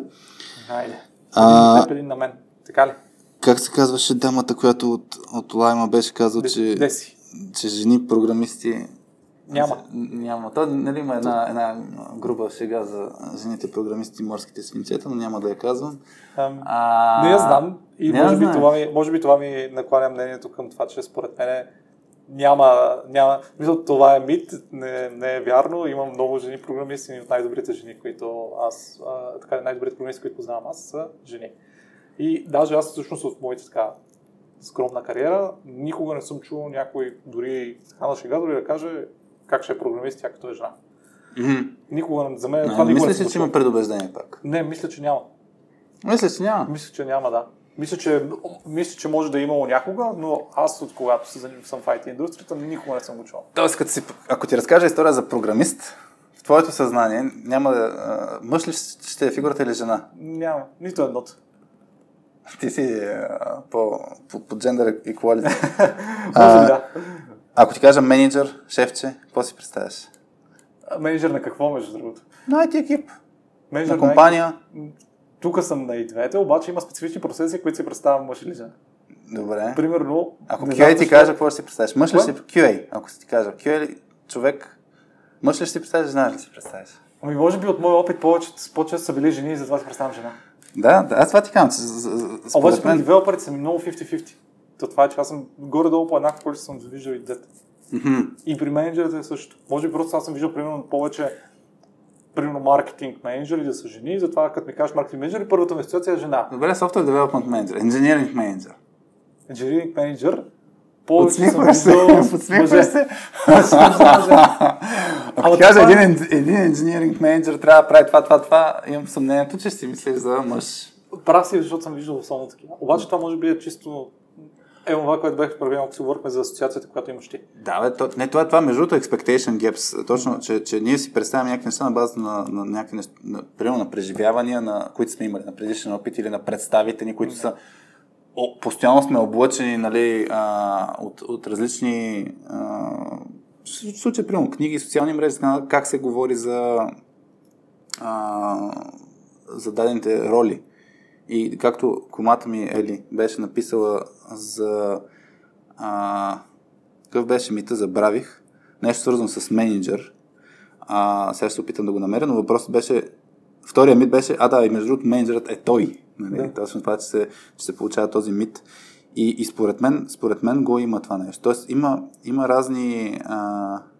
Чакай, Та-та-та-та.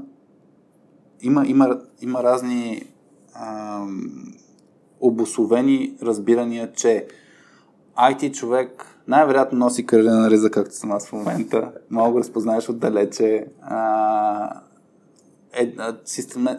Той имаше някакво примера. Системните администратори са еди какви си, нали? Те са разни хейтери, които не знам си какво. кю ей-те са жени. Да, а, ще, го, ще го вкараме. Но идеята е да, че всяка една роля носи със себе си все едно а, външни полови белези. Да. Така обрисувана тая роля и съответно а, всеки, който не фитва в тая роля, почва да бъде приеман като неподходящ. Да. И, и тук това е свързано точно с разни предубеждения. Аз, аз, аз ще дам един пример, който съзнателно разбирам, че нещо е едно грешно, ама лидера с Телкомикса а, в момента има над две хиляди и шестстотин последователи и гледам какви са последователите. В LinkedIn може да се събскрайбнат хората, така че който не се е събскрайбнал, моля да го направи.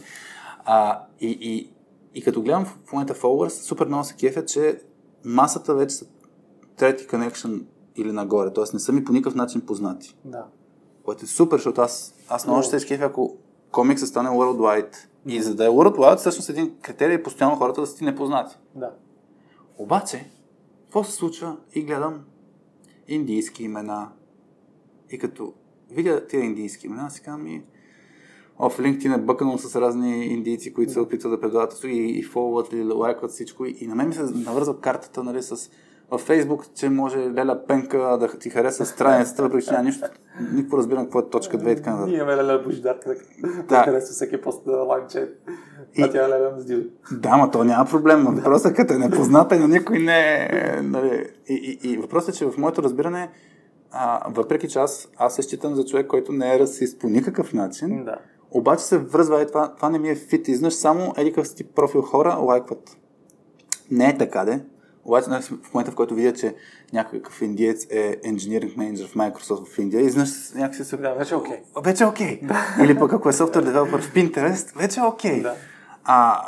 Но, но, но го има и точно това нещо, че аз имам някаква представа какви трябва да са хората и като се щупи, изведнъж имам предубеждение към тях.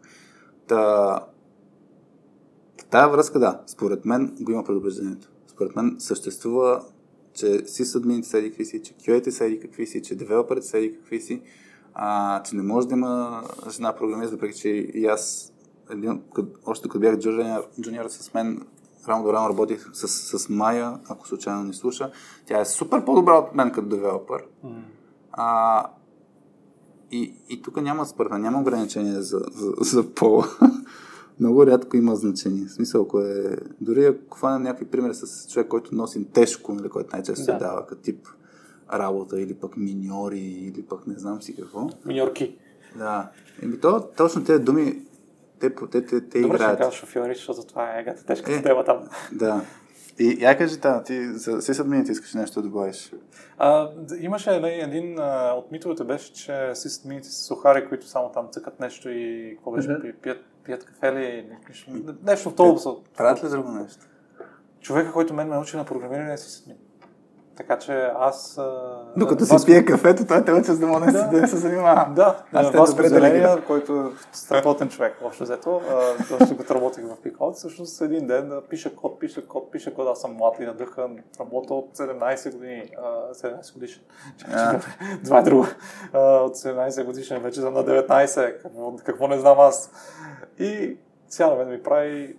Първото ми в живота код ревю, защото аз до момента никой не ми гледа кода, освен седем ем ес. И на мен си ми харесва страшно много. Викам сега път това си задмин, ще ми гледа на мен кода. Той знае само как да пише някакви команди в едно такова черно с бели букви. Да. Откъде знае. И направо ме разсипа. Ама направо ме съсипа и викам, леле, какво се случи тук, обяснявам ви всякакви принципи. И всъщност аз, това е момента, в който в моите кариера, аз чувствам, че това е първият момент, в който някой ме, нали, дал ми е, помогнал ми, нали, да, да, да уча програмиране и това беше от Sysadmin. Така че аз в този момент аз спрях да имам какъвто и да е лейбъл, ти си, примерно, Sysadmin, ако си не можеш да, примерно, да можеш да правиш тези неща, защото той ме научи повече, отколкото много програмисти си, но, mm. са ми помогнали. И затова гледам въобще да нямам тия лейбъли, когато се усеташ, защото според мен малко на, това, малко на такова подсъзнателно ниво ги имаме тия лейбъли. Имаме ги, да. От, а, Може дори еволюционно, честно казано, да е това цялото нещо, защото ти си от твоя експириенс ти знаеш, че тия хора са това, за да мога да продължиш лесно да очакваш от тях същите неща. Да, бе, и... то, то, то е за да мога точно по-бързи решения, да взимаш по... по-лесно да се навигираш. По-малко енергия, да, се, се, да. По-консервативно. Той да като да... комуникация е по-лесно. В смисъл, ако ти кажа един си сисадмин, да. И, мъж, да. И, и, и ти си представяш някакви неща. И аз горе-долу ще разчитам, че менталната ни карта е сходна. Тоест, това да. Е входна точка за асоциации. Да. Да. И, но, но си знам, и от този момент всъщност там беше много голям, много ранен урок, че това всъщност може да очакваш от много хора много различни неща и не ги подценявай, и не ги подценявай въобще. Така че си съдмините, аз спрямо този мит казвам, че а, да, най-вероятно се третират малко по-лошо. Според мен наистина хората ги гледат малко по-като различни хора, но от моя апел е да знаете, че Sysadminsите са прекрасни хора е, и, не си, и не си мислете, нали, че а, само седят там си клат краката и путят, нали, пишат в едно там софтуерче с интересно име а, разни черни и бели букви. Това е, това е, аз не знам, че усетих за Customer Support. First Level Customer Support са някакви, които следват сценарии и ти а, казват рестартирайте. Но бъгвали ли си ги такива хора, между другото, като се обадат от някой мобилен оператор и примерно те си знаят нещо и кажат, ти ги прекъстваш и им зададеш някакъв тотално рандом въпрос. Много забавно се получава. А иначе си такъв съм частен, но меке. Аз тук си съдмин са нови хора и ама че къстъмър са по-тъги. Ама така, понякога трябва да се забавляваме, какво? Защото ти знаеш, че той горе. Понеже моя кум, той преди да бъде кюй, той беше такъв, точно такова нещо, по един скрипт, харчек неща. И ние сме в една... Ми сме в една стая в студентски град и той до мен и ги говори тия работи и аз знам, че той ги чете по един скрипт и винаги ми се обади някой от някой мобилен оператор и аз си представям него как да. в, в тази ситуация и аз понеже с него нямам проблем, нали, да се шегувам и може би малко ментално си представям него и почвам веднага да го, да го обръщам с някакви въпроси, които знам, че по-скоро няма никакъв шанс да, да ги има в скрипта и много забавно се получават нещата да гледаш как реагират хората, нали, не, не съм груп, нали, не се прибирам. Да, да, да, така ще кажеш. Ама трябва и аз да се забавлявам с малките неща.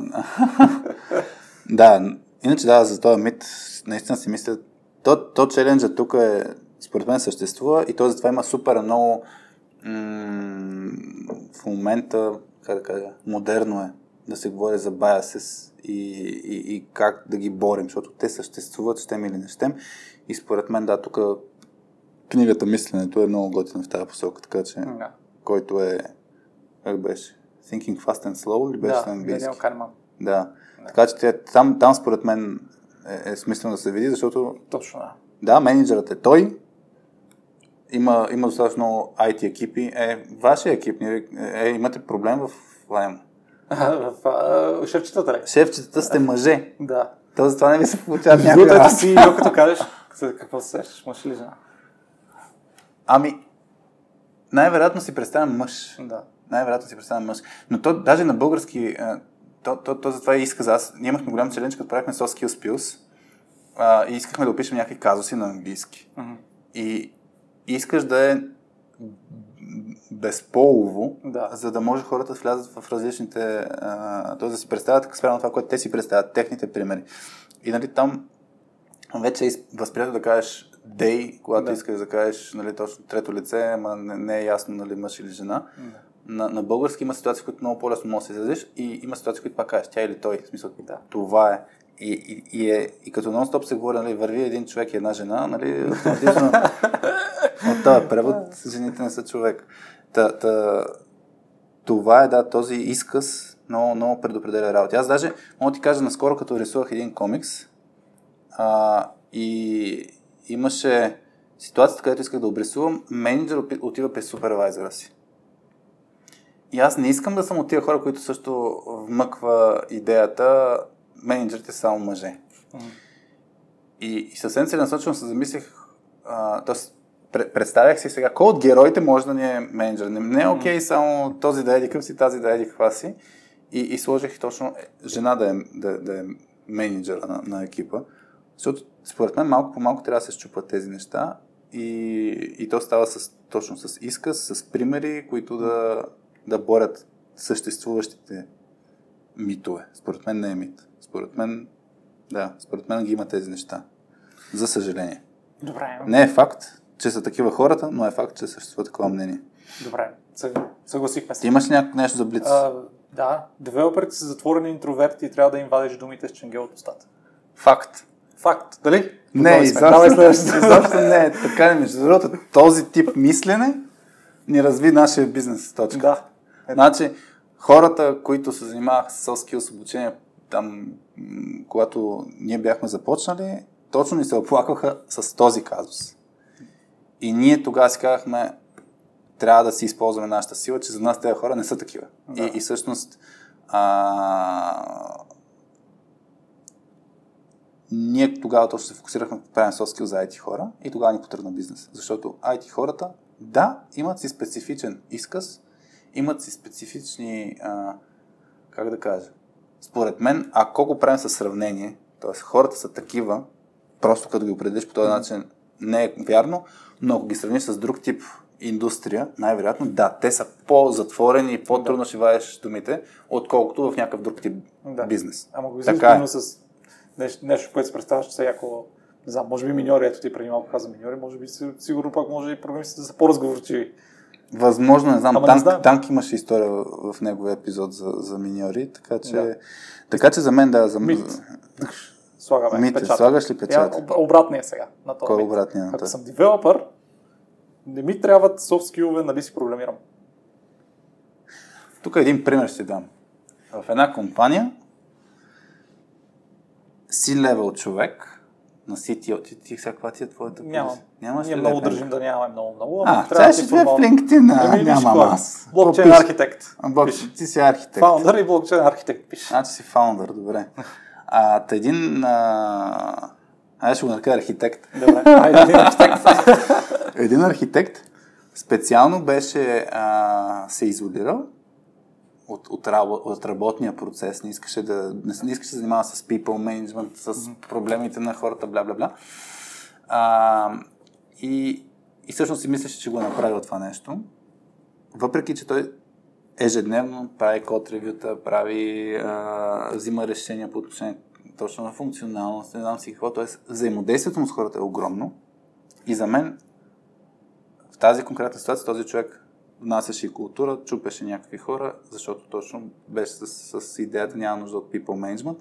Друг пример, който се сещам е от, от ай ди Software, създателите на Doom, а, с, с а, Джон Кармак, който по историите, които съм чел за, за него, е бил точно супер краен в начина, в който се взаимодейства с останалите. И всъщност няма толкова, толкова много soft skills и според мен е счупвал супер много хора. Да. И въпреки това пък са много успешни. Тук така че малко... малко и Стив Джобс, нали така? И Стив Джобс, нали? Да, го... да, първата му версия е. На Стив Джобс, да. После другата версия на Стив Джобс. Да. И... Ами, според мен, тук не е ясно. Тоест, аз лично вярвам, че може да не си задник. А, тоест, да кажем, може да... А... Да, може да имаш soft skills и да, да имаш резултати в компаниите, но има супер много примери, които обаче акцентират на обратното. И хората почват това да си го мислят. И, и от друга страна, нали, защото ти го малко каза, не ми трябва soft skills, аз трябва да си кодя. Нали мога да си нали кодя? Мога... Ами тук, да, за, за мен много малко от работата в software development средата е такава самостоятелна, че да нямаш взаимодействие с останали хора. Да. Искам да ти дам една история, може би моята да. Любима история, ти сигурно си я чувал. Да, да знам. Тук, а... ти ще разкажеш за хората. Поздрав за един от любимите ми хора, Боби Странджев. Mm. Да виждаш на какво ме е научил той. Ще да си говорим с Боби. Да, това е нещо, което... А... Аз бях човека, който смяташе така. Всъщност. Така, да. Започваме. Да, аз съм бях първият ми... Ние дори може би не се познахме още тогава с тебе. Първите ни шест месеца в Мусала. Mm-hmm. Аз бях човек, който смяташе това. Аз мога да си програмирам, екстра съм си с програмирането, до момента съм си програмирал. Ще не ме занимавайте с тия другите работи. Mm-hmm. Много интересно най-вероятно ти звучи след като си ме позна... запознал с мен след една yeah. година. Mm-hmm. И една ситуация, която ми промени тотално мнението, сложили са ме да съм лидинг девелопър на, на един екип с а, един клиент, който там ние яко се мъчиме. Смисъл, дали са ни, трябваше да пишем с технология, която не познавахме, само бяхме чували примерно за нея. А, общото екипа сме само по-така младши хора и аз. Mm-hmm. И тръгваме да го правим това, това цялото нещо. Нещата не се случват много добре. А, и клиента в един момент изрива си имейл, вие сте абсолютно неадекватни, как може да правите такива неща, защо правите такива неща, аз не мога да повярвам, че вие може да съществувате, какви сте вие и така нататък. И при което аз съм лидер на този екип, получавам това имейл и почвам тайпинг. Ама абсолютно рейдж вътре. Да, не мога да си представиш. Къв си ти, ти никога нищо не ни помогна, нищо не ни каза, ние всичко трябва да се измисляме сами. Дъра, дъра, дъра, дъра, дъра. И там съм да натисна бутона Send. Mm-hmm. И влиза моя всъщност супервайзър, пряк менеджер и така нататък, Боби Странджев, mm-hmm. който само казва, чай само малко да видя какво си написал преди да, преди да, преди да го изпратиш. Mm-hmm. И чете, чете, чете, чете и каза, остави само аз да отговоря на това имейл, моля те. Само това казва и към Боби, добре, добре, Анти, се ти да направиш, след което той праща имейл. В, в имейла пише, благодаря ти там, името на човека, това, че ти ни показва, че тия неща не ги знаеме, за нас е изключително важно, защото ние по този начин разбираме къде са ни геповете и ще дадем всичко от себе си, така че да ги мачнем. Има ли нещо друго, което смяташ, че не е правилно, за да се, оправим, да се опитаме да го оправим и него? На което човека отговори, благодаря ти, нали, че ти, че ни каза тия неща, ето тия неща също според мен не, не са окей, okay. Мисля, че мога да поработите върху тях, аз даже съм готов да ви помогна. Mm-hmm. Това беше за мен, нали, момент, буквално момент, в който си казах, вау, тук има някаква тъмна сила, която се случи, която аз нямам никаква представа, че тя въобще съществува, тази тъмна сила. Обаче Боби извади от някъде, каза това нещо и този човек, както ни редеше и каже, вие сте неадекватни, изведнъж казва, вие сте гати готините, не, не че сте гати готините, mm-hmm. а ще ви помогне да бъдете много, много по-готини. И в този момент беше всъщност момента, в който на мен този мит, аз разбрах, че ми се щупи и че, че има други неща, върху които трябва да се, да се работят и могат да дадат много, много, много по-голям резултат. Uh, и да ти допринесат много, много по-високо ниво да ти са mm-hmm. резултатите от нещата, които си правя в момента. Също това е момента, в който аз смятам, че започнах да смятам, че трябва да стана soft skills изследовател. А какво ли ще да стане, ако беше пратил имейл? Аз през цялото стане... време това, това, това си мисля. Защото казваш, не знаеш, това, това ти е... Откъде да знаеш? Между другото, имахме, аз, аз имах такава история, където а, е, а, в първия ми проект, където бях вече девелопър, т.е. реално беше някой подред проект в компанията и, и имаше точно такава ситуация, където един клиент се беше, беше направил нещо. Ние работихме реално заедно с клиента и един колега му изсипа един мейл, как супер зле се справят към Code Conventions, към Code Structure, Quality и така нататък, ама беше го нахранил супер яко. И да, това ескалира много бързо като ситуация, а, защото нали, не се прави точно по този начин. Та за мен, да, е... ще е странно да кажа, че нямат нужда хората от soft skills, след като това е нещо, което да. Основният ни е бизнес. А... И... Може да го ползваш този мой пример, да видиш къде за, за хора, които са просто смисъл. Това беше за една секунда, в която много тотално ми се смениха концептуалните То, модели около ай ти. Да, по принцип много такива убеждения се счупват моментално. Нямат, да. нямат а... не е с наслагване толкова. Да, не, не То беше е... градивно. Е, така се случва, счупва се. Да. Така че... Не знам, имат ли нужда? Бе, имат си нужда. Имат на въпросите, какво ще, ще стане, ако го бях пратил и по-скоро не беше видял, а, не го беше видял Боби, най-вероятно днеска нямаше да си говорим. Най-вероятно е това. Да, възможно е. Добре, чай, че направихме рекорд на епизода, се почнах да се притеснявам. Ще ми стигнали хард диска. Може да трябва да направим, да, да го сплитнем на два епизода този. Тък му ще си вземам почивка от следващата седмица да не записвам, а вече имам оговорка. А... Аз се чуя да дали имаше нещо, ма не от твоите казуси. Това, да, да. Твоите не са ми интересни. Са скучни. Скучни са. Дай на хората да видим. Чакай, видям. Ти скучиш, скучиш, гледай Facebook, аз ще гледам LinkedIn. О, аз сещам за... То ще го комбинирам в две. А, то е, че двумесечен курс в някаква академия веднага те прави а, готов за ай ти света. В комбинация с, че като влезеш в ай ти света, взимаш голяма заплата. А, но и добре, аз гласувам, че това са митове и двете неща. Според мен двумесечен курс не може да те направи готов за ай ти света, защото има много, много неща, които идват само с опит. Ние имаме една любима дума в а, бедствам. А, бедстването е изключително важно нещо, което трябва да правиш. Дефинираме тук бедствие като нещо, с което си блъскаш главата, докато намериш резултата. Mm-hmm. А, от бедстването се учи много. Mm-hmm. А, и имаш един минимално необходимо бедствие, което трябва да, бъде, да, да преживееш, за да можеш наистина да, да се справяш. Тоест, ама в тези два месеца, докато си на курса в академията, бедстваш по някакъв начин, има ли шанс? Имаш и едни минимално необходими знания, които трябва да натрупаш и без бедствие на, на, теория, на теория, така че според мен два месеца просто са недостатъчно физическо време. Mm-hmm. А за заплатите? Малко ми се стори на мен, че в един момент се преекспонираха, може би повече дори от учебните заведения, колкото от а, самата ай ти индустрия, колко много пари взимат а, програмистите, което а, тук забравя се в един момент, че всъщност всичко е на база на стойността, която носиш ти в, mm-hmm. в компанията.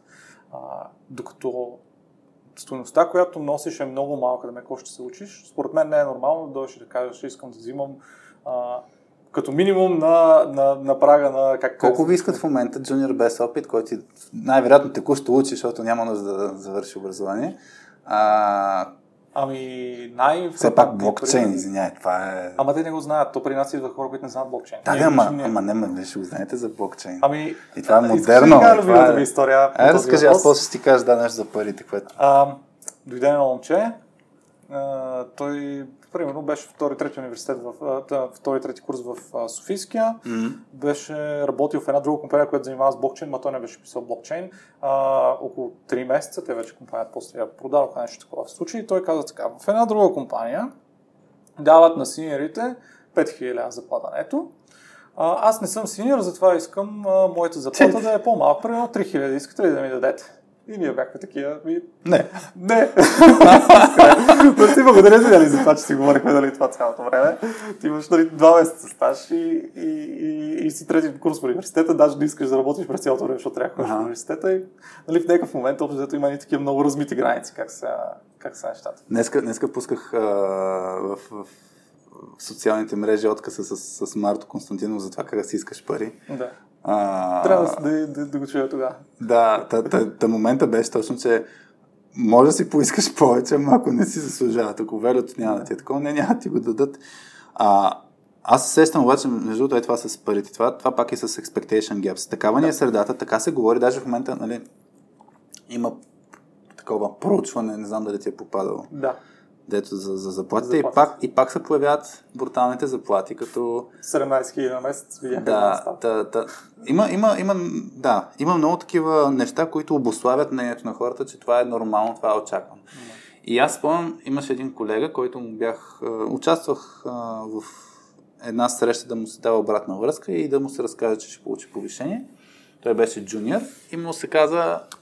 Нали, но супер сме хепи от атитюда, супер mm-hmm. сме хепи от това, което деливърваш и затова искаме да ти увеличим заплата, седи колко си пари, нали, хепи ли си от, от това нещо, като заплата, добре ли е? И човек каза... Егата тъжност. Не, не. Човека каза, хора, аз дете имам по-малко от година опит, аз имам повече от майка ми и баща ми, взети заедно, които са бачкали двайсет-трийсет години, така че а, не... не мисъл, за мен това е, деца вика, неудобно да, да, да ги взимам тия пари. И, и аз се изкефих, че видях такова мислене, защото много рядко се случва да. такова мислене. В смисъл, наистина, на, на, на това да оцениш, че си в, в факта, че сме в високоплатена индустрия, така е, но да, да си достатъчно скромен, да не си лаком. И това ми е мое удоволствие се промени няколко месеца по-късно, когато човека каза, какво се случва с увеличението. Да.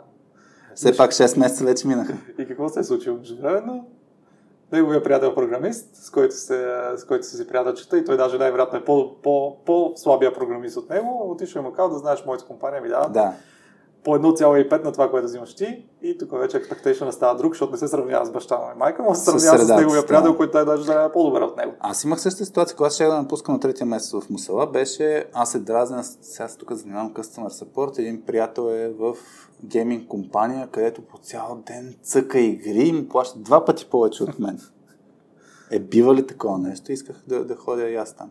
Но тук за мен аз наскоро м- споделях мисли по отношение на баланса между това да имаш смислена работа и това да имаш пари. Да. И за мен, ако си над някакво ниво на, на заплащане, е много по-ценно, даже често от гледна точка на живот от към, от към качество на живот дълго, дъл, и, и даже дълго, дали, дали ще живееш дълго, ако щеш, но по-смислено правиш това, което те кефят и ти носят а, на теб лично вели, отколкото задължително само пари.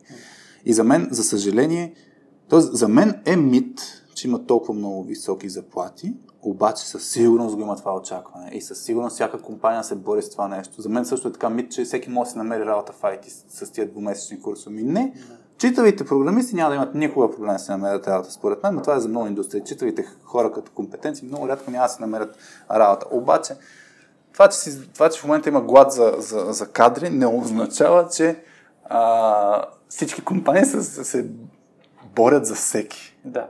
Изобщо не, не, не е така. Съгласен съм. Ти ми за думите, просто аз винаги съм си го обяснявал това с пирамидата на Маслоу, че реално на теб ти трябва едни пари, с които си окей, вече след това да живееш, след това почваш да гледаш другите неща, дали си ти приоритет. И вече тук, между другото, много се личи на личността, характера, кое на теб да. ти е, кое ти е, кое ти е важно. Това за мен е едно от най-нещата, които е много важно, ако можеш да успееш да го хванеш на едно интервю, е след като един човек почне да му стигат парите, кое е важното? Пак ли са парите? Да.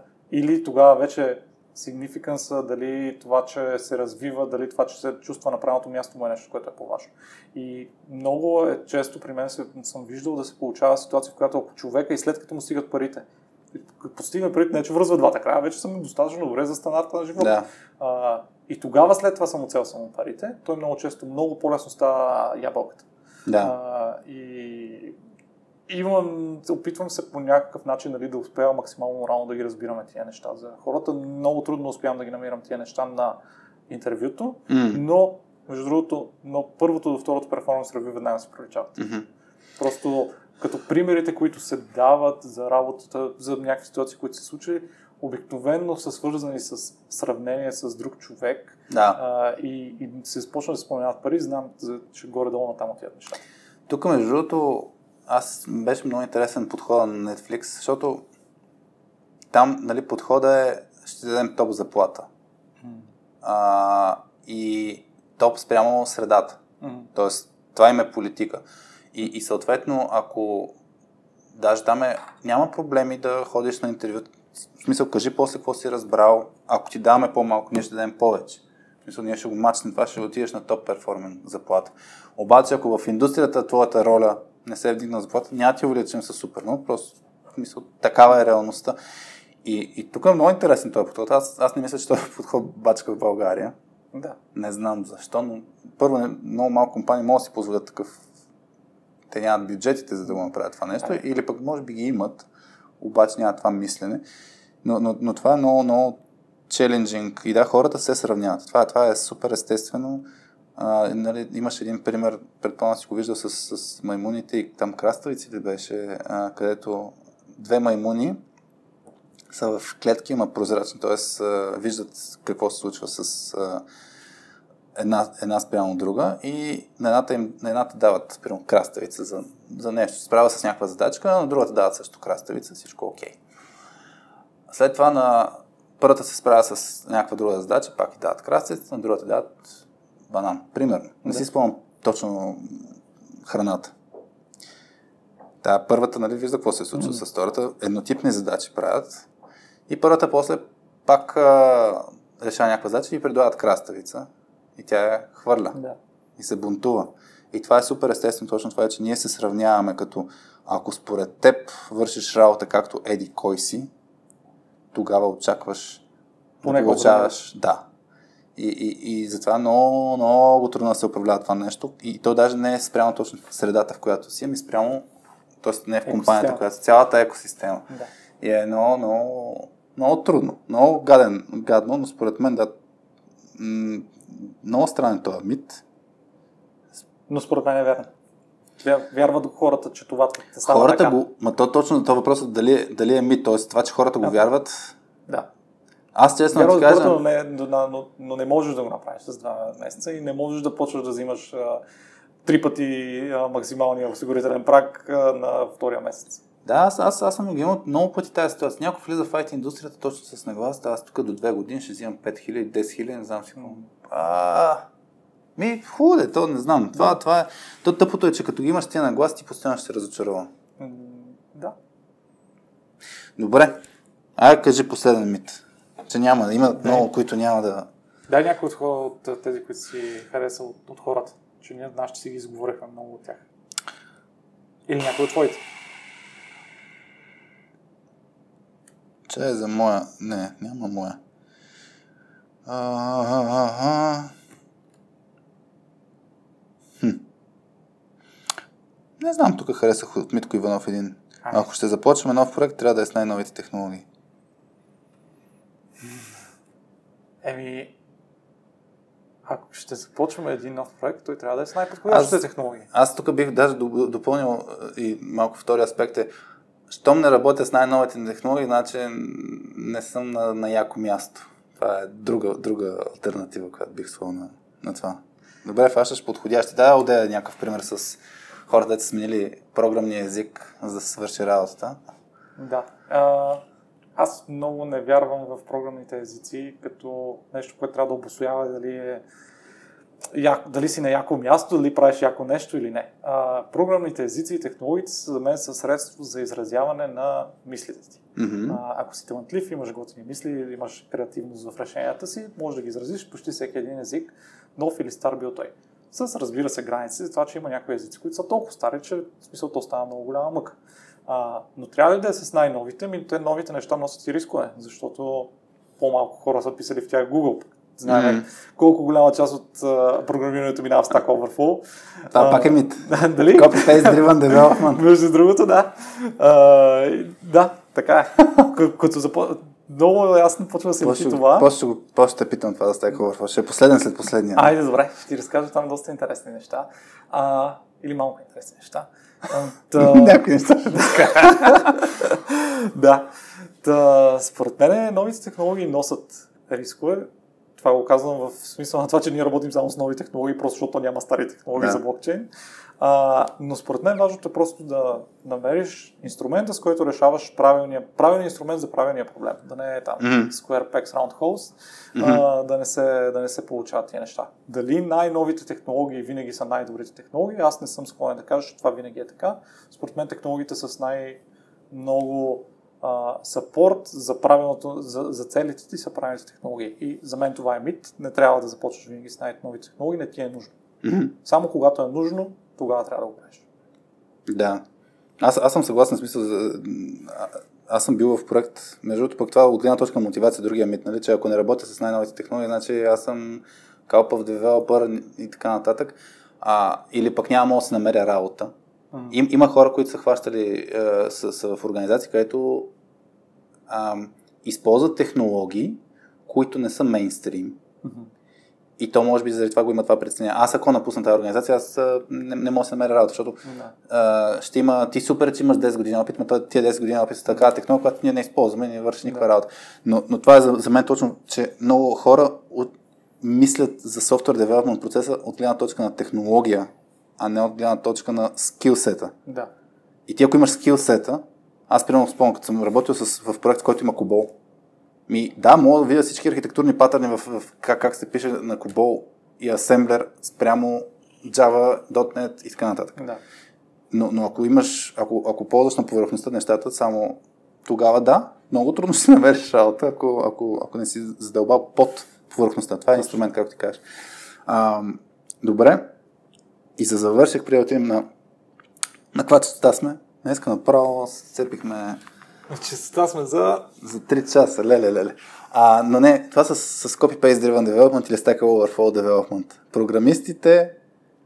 Ползват го. Истина е. Правят го. Браво, че го правят.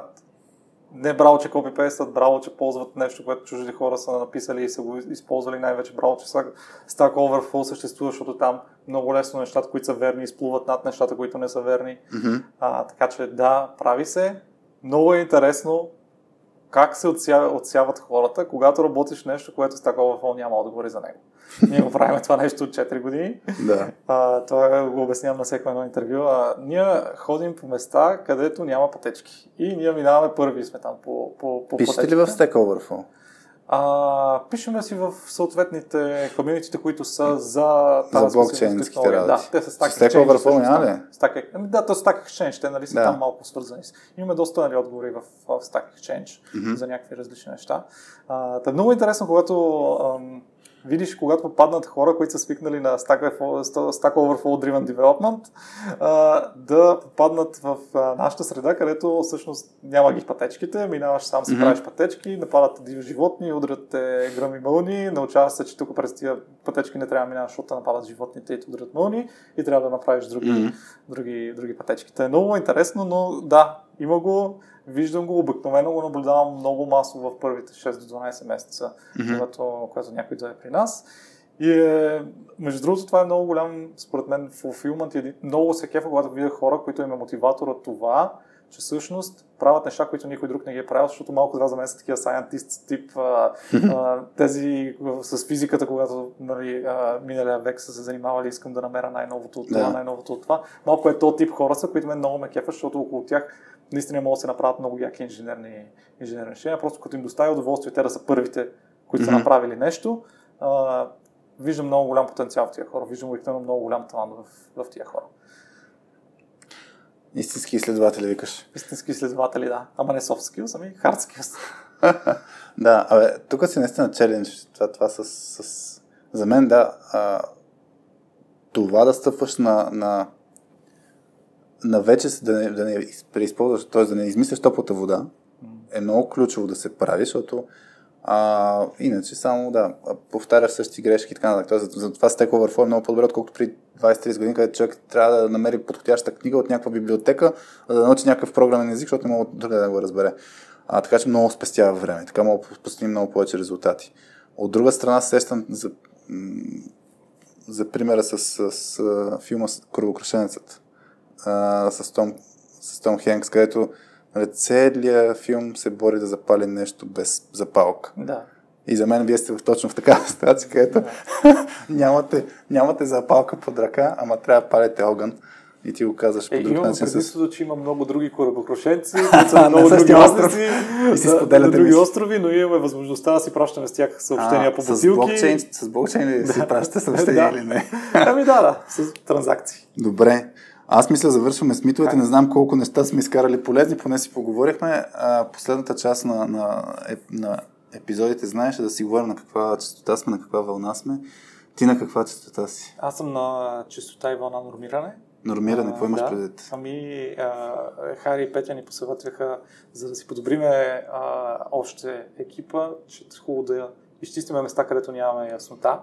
И сега нормираме места, на които сме останали без яснота, за да може да ни е по-лесен, по-приятен живота и по-ефективен.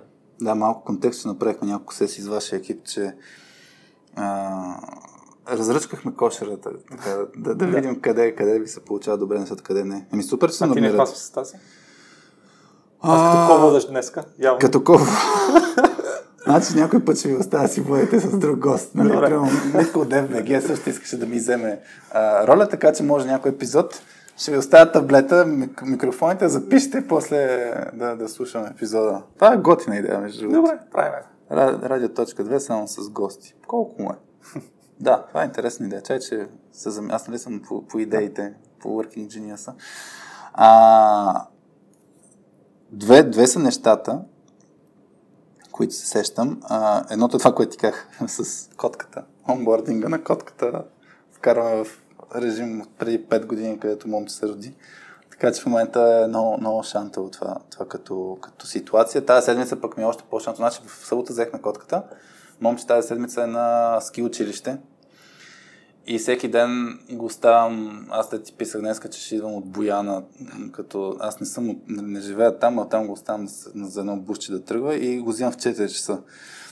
И ми е някаква много шантал графика. Днес като, като записваме с теб до нали, три часа, като го направихме епизода и имаме една среща и после отивам го взимам. Някакси деня го усещам, че ми е много по-сгъстен. А, съответно спя по-малко. А, другото нещо, което м- което продължава си ми е мисъл е точно развитието на, на точка две проекта като продукт някакси. Вчера или онзи ден, не, миналата седмица, получихме от, бяхме пуснали на НАП едно запитване за това как можем да получаваме а, дарения от хората. Тоест, ако някой не са кефи на нашите проекти, mm-hmm. искат да просъществуват, нали, да не го правим само на мускули ние, mm-hmm. а, Дали може да използваме Stripe, примерно като... Patreon нещо. Да, или Patreon, Patreon ще е малко по-сложно, защото много повече такси отиват, много по-сложно, mm-hmm. но, но въпрос така ли, че като юридическо лице как да приемаме приходи mm-hmm. и това да не изиска, примерно да имаме касови бонове, да не, не знам си какво, защото това са дарения, нали? Хората ни подкрепят с, да, да ни подкрепят с идеята да, да развиваме тези проекти. И сега, нали, бяхме, получихме сега официален отговор, ама ще е челлендж, че много трудно ние искаме да може да се получават месечни дарения, т.е. Mm. да е regular, да си, както е на Patreon, нали, въвеждаш да. си картата и по всеки месец отделяш десет-двайсет, не знам сколко лева и всеки месец имаш чарджинг за това нещо, като решиш да подкрепяш тези инициативи. Обаче явно има шанс, риск е, а, че тези месечни транзакции може да се приемат като membership, а не като дарение. Т.е. най-вероятно ще имаме челлендж да...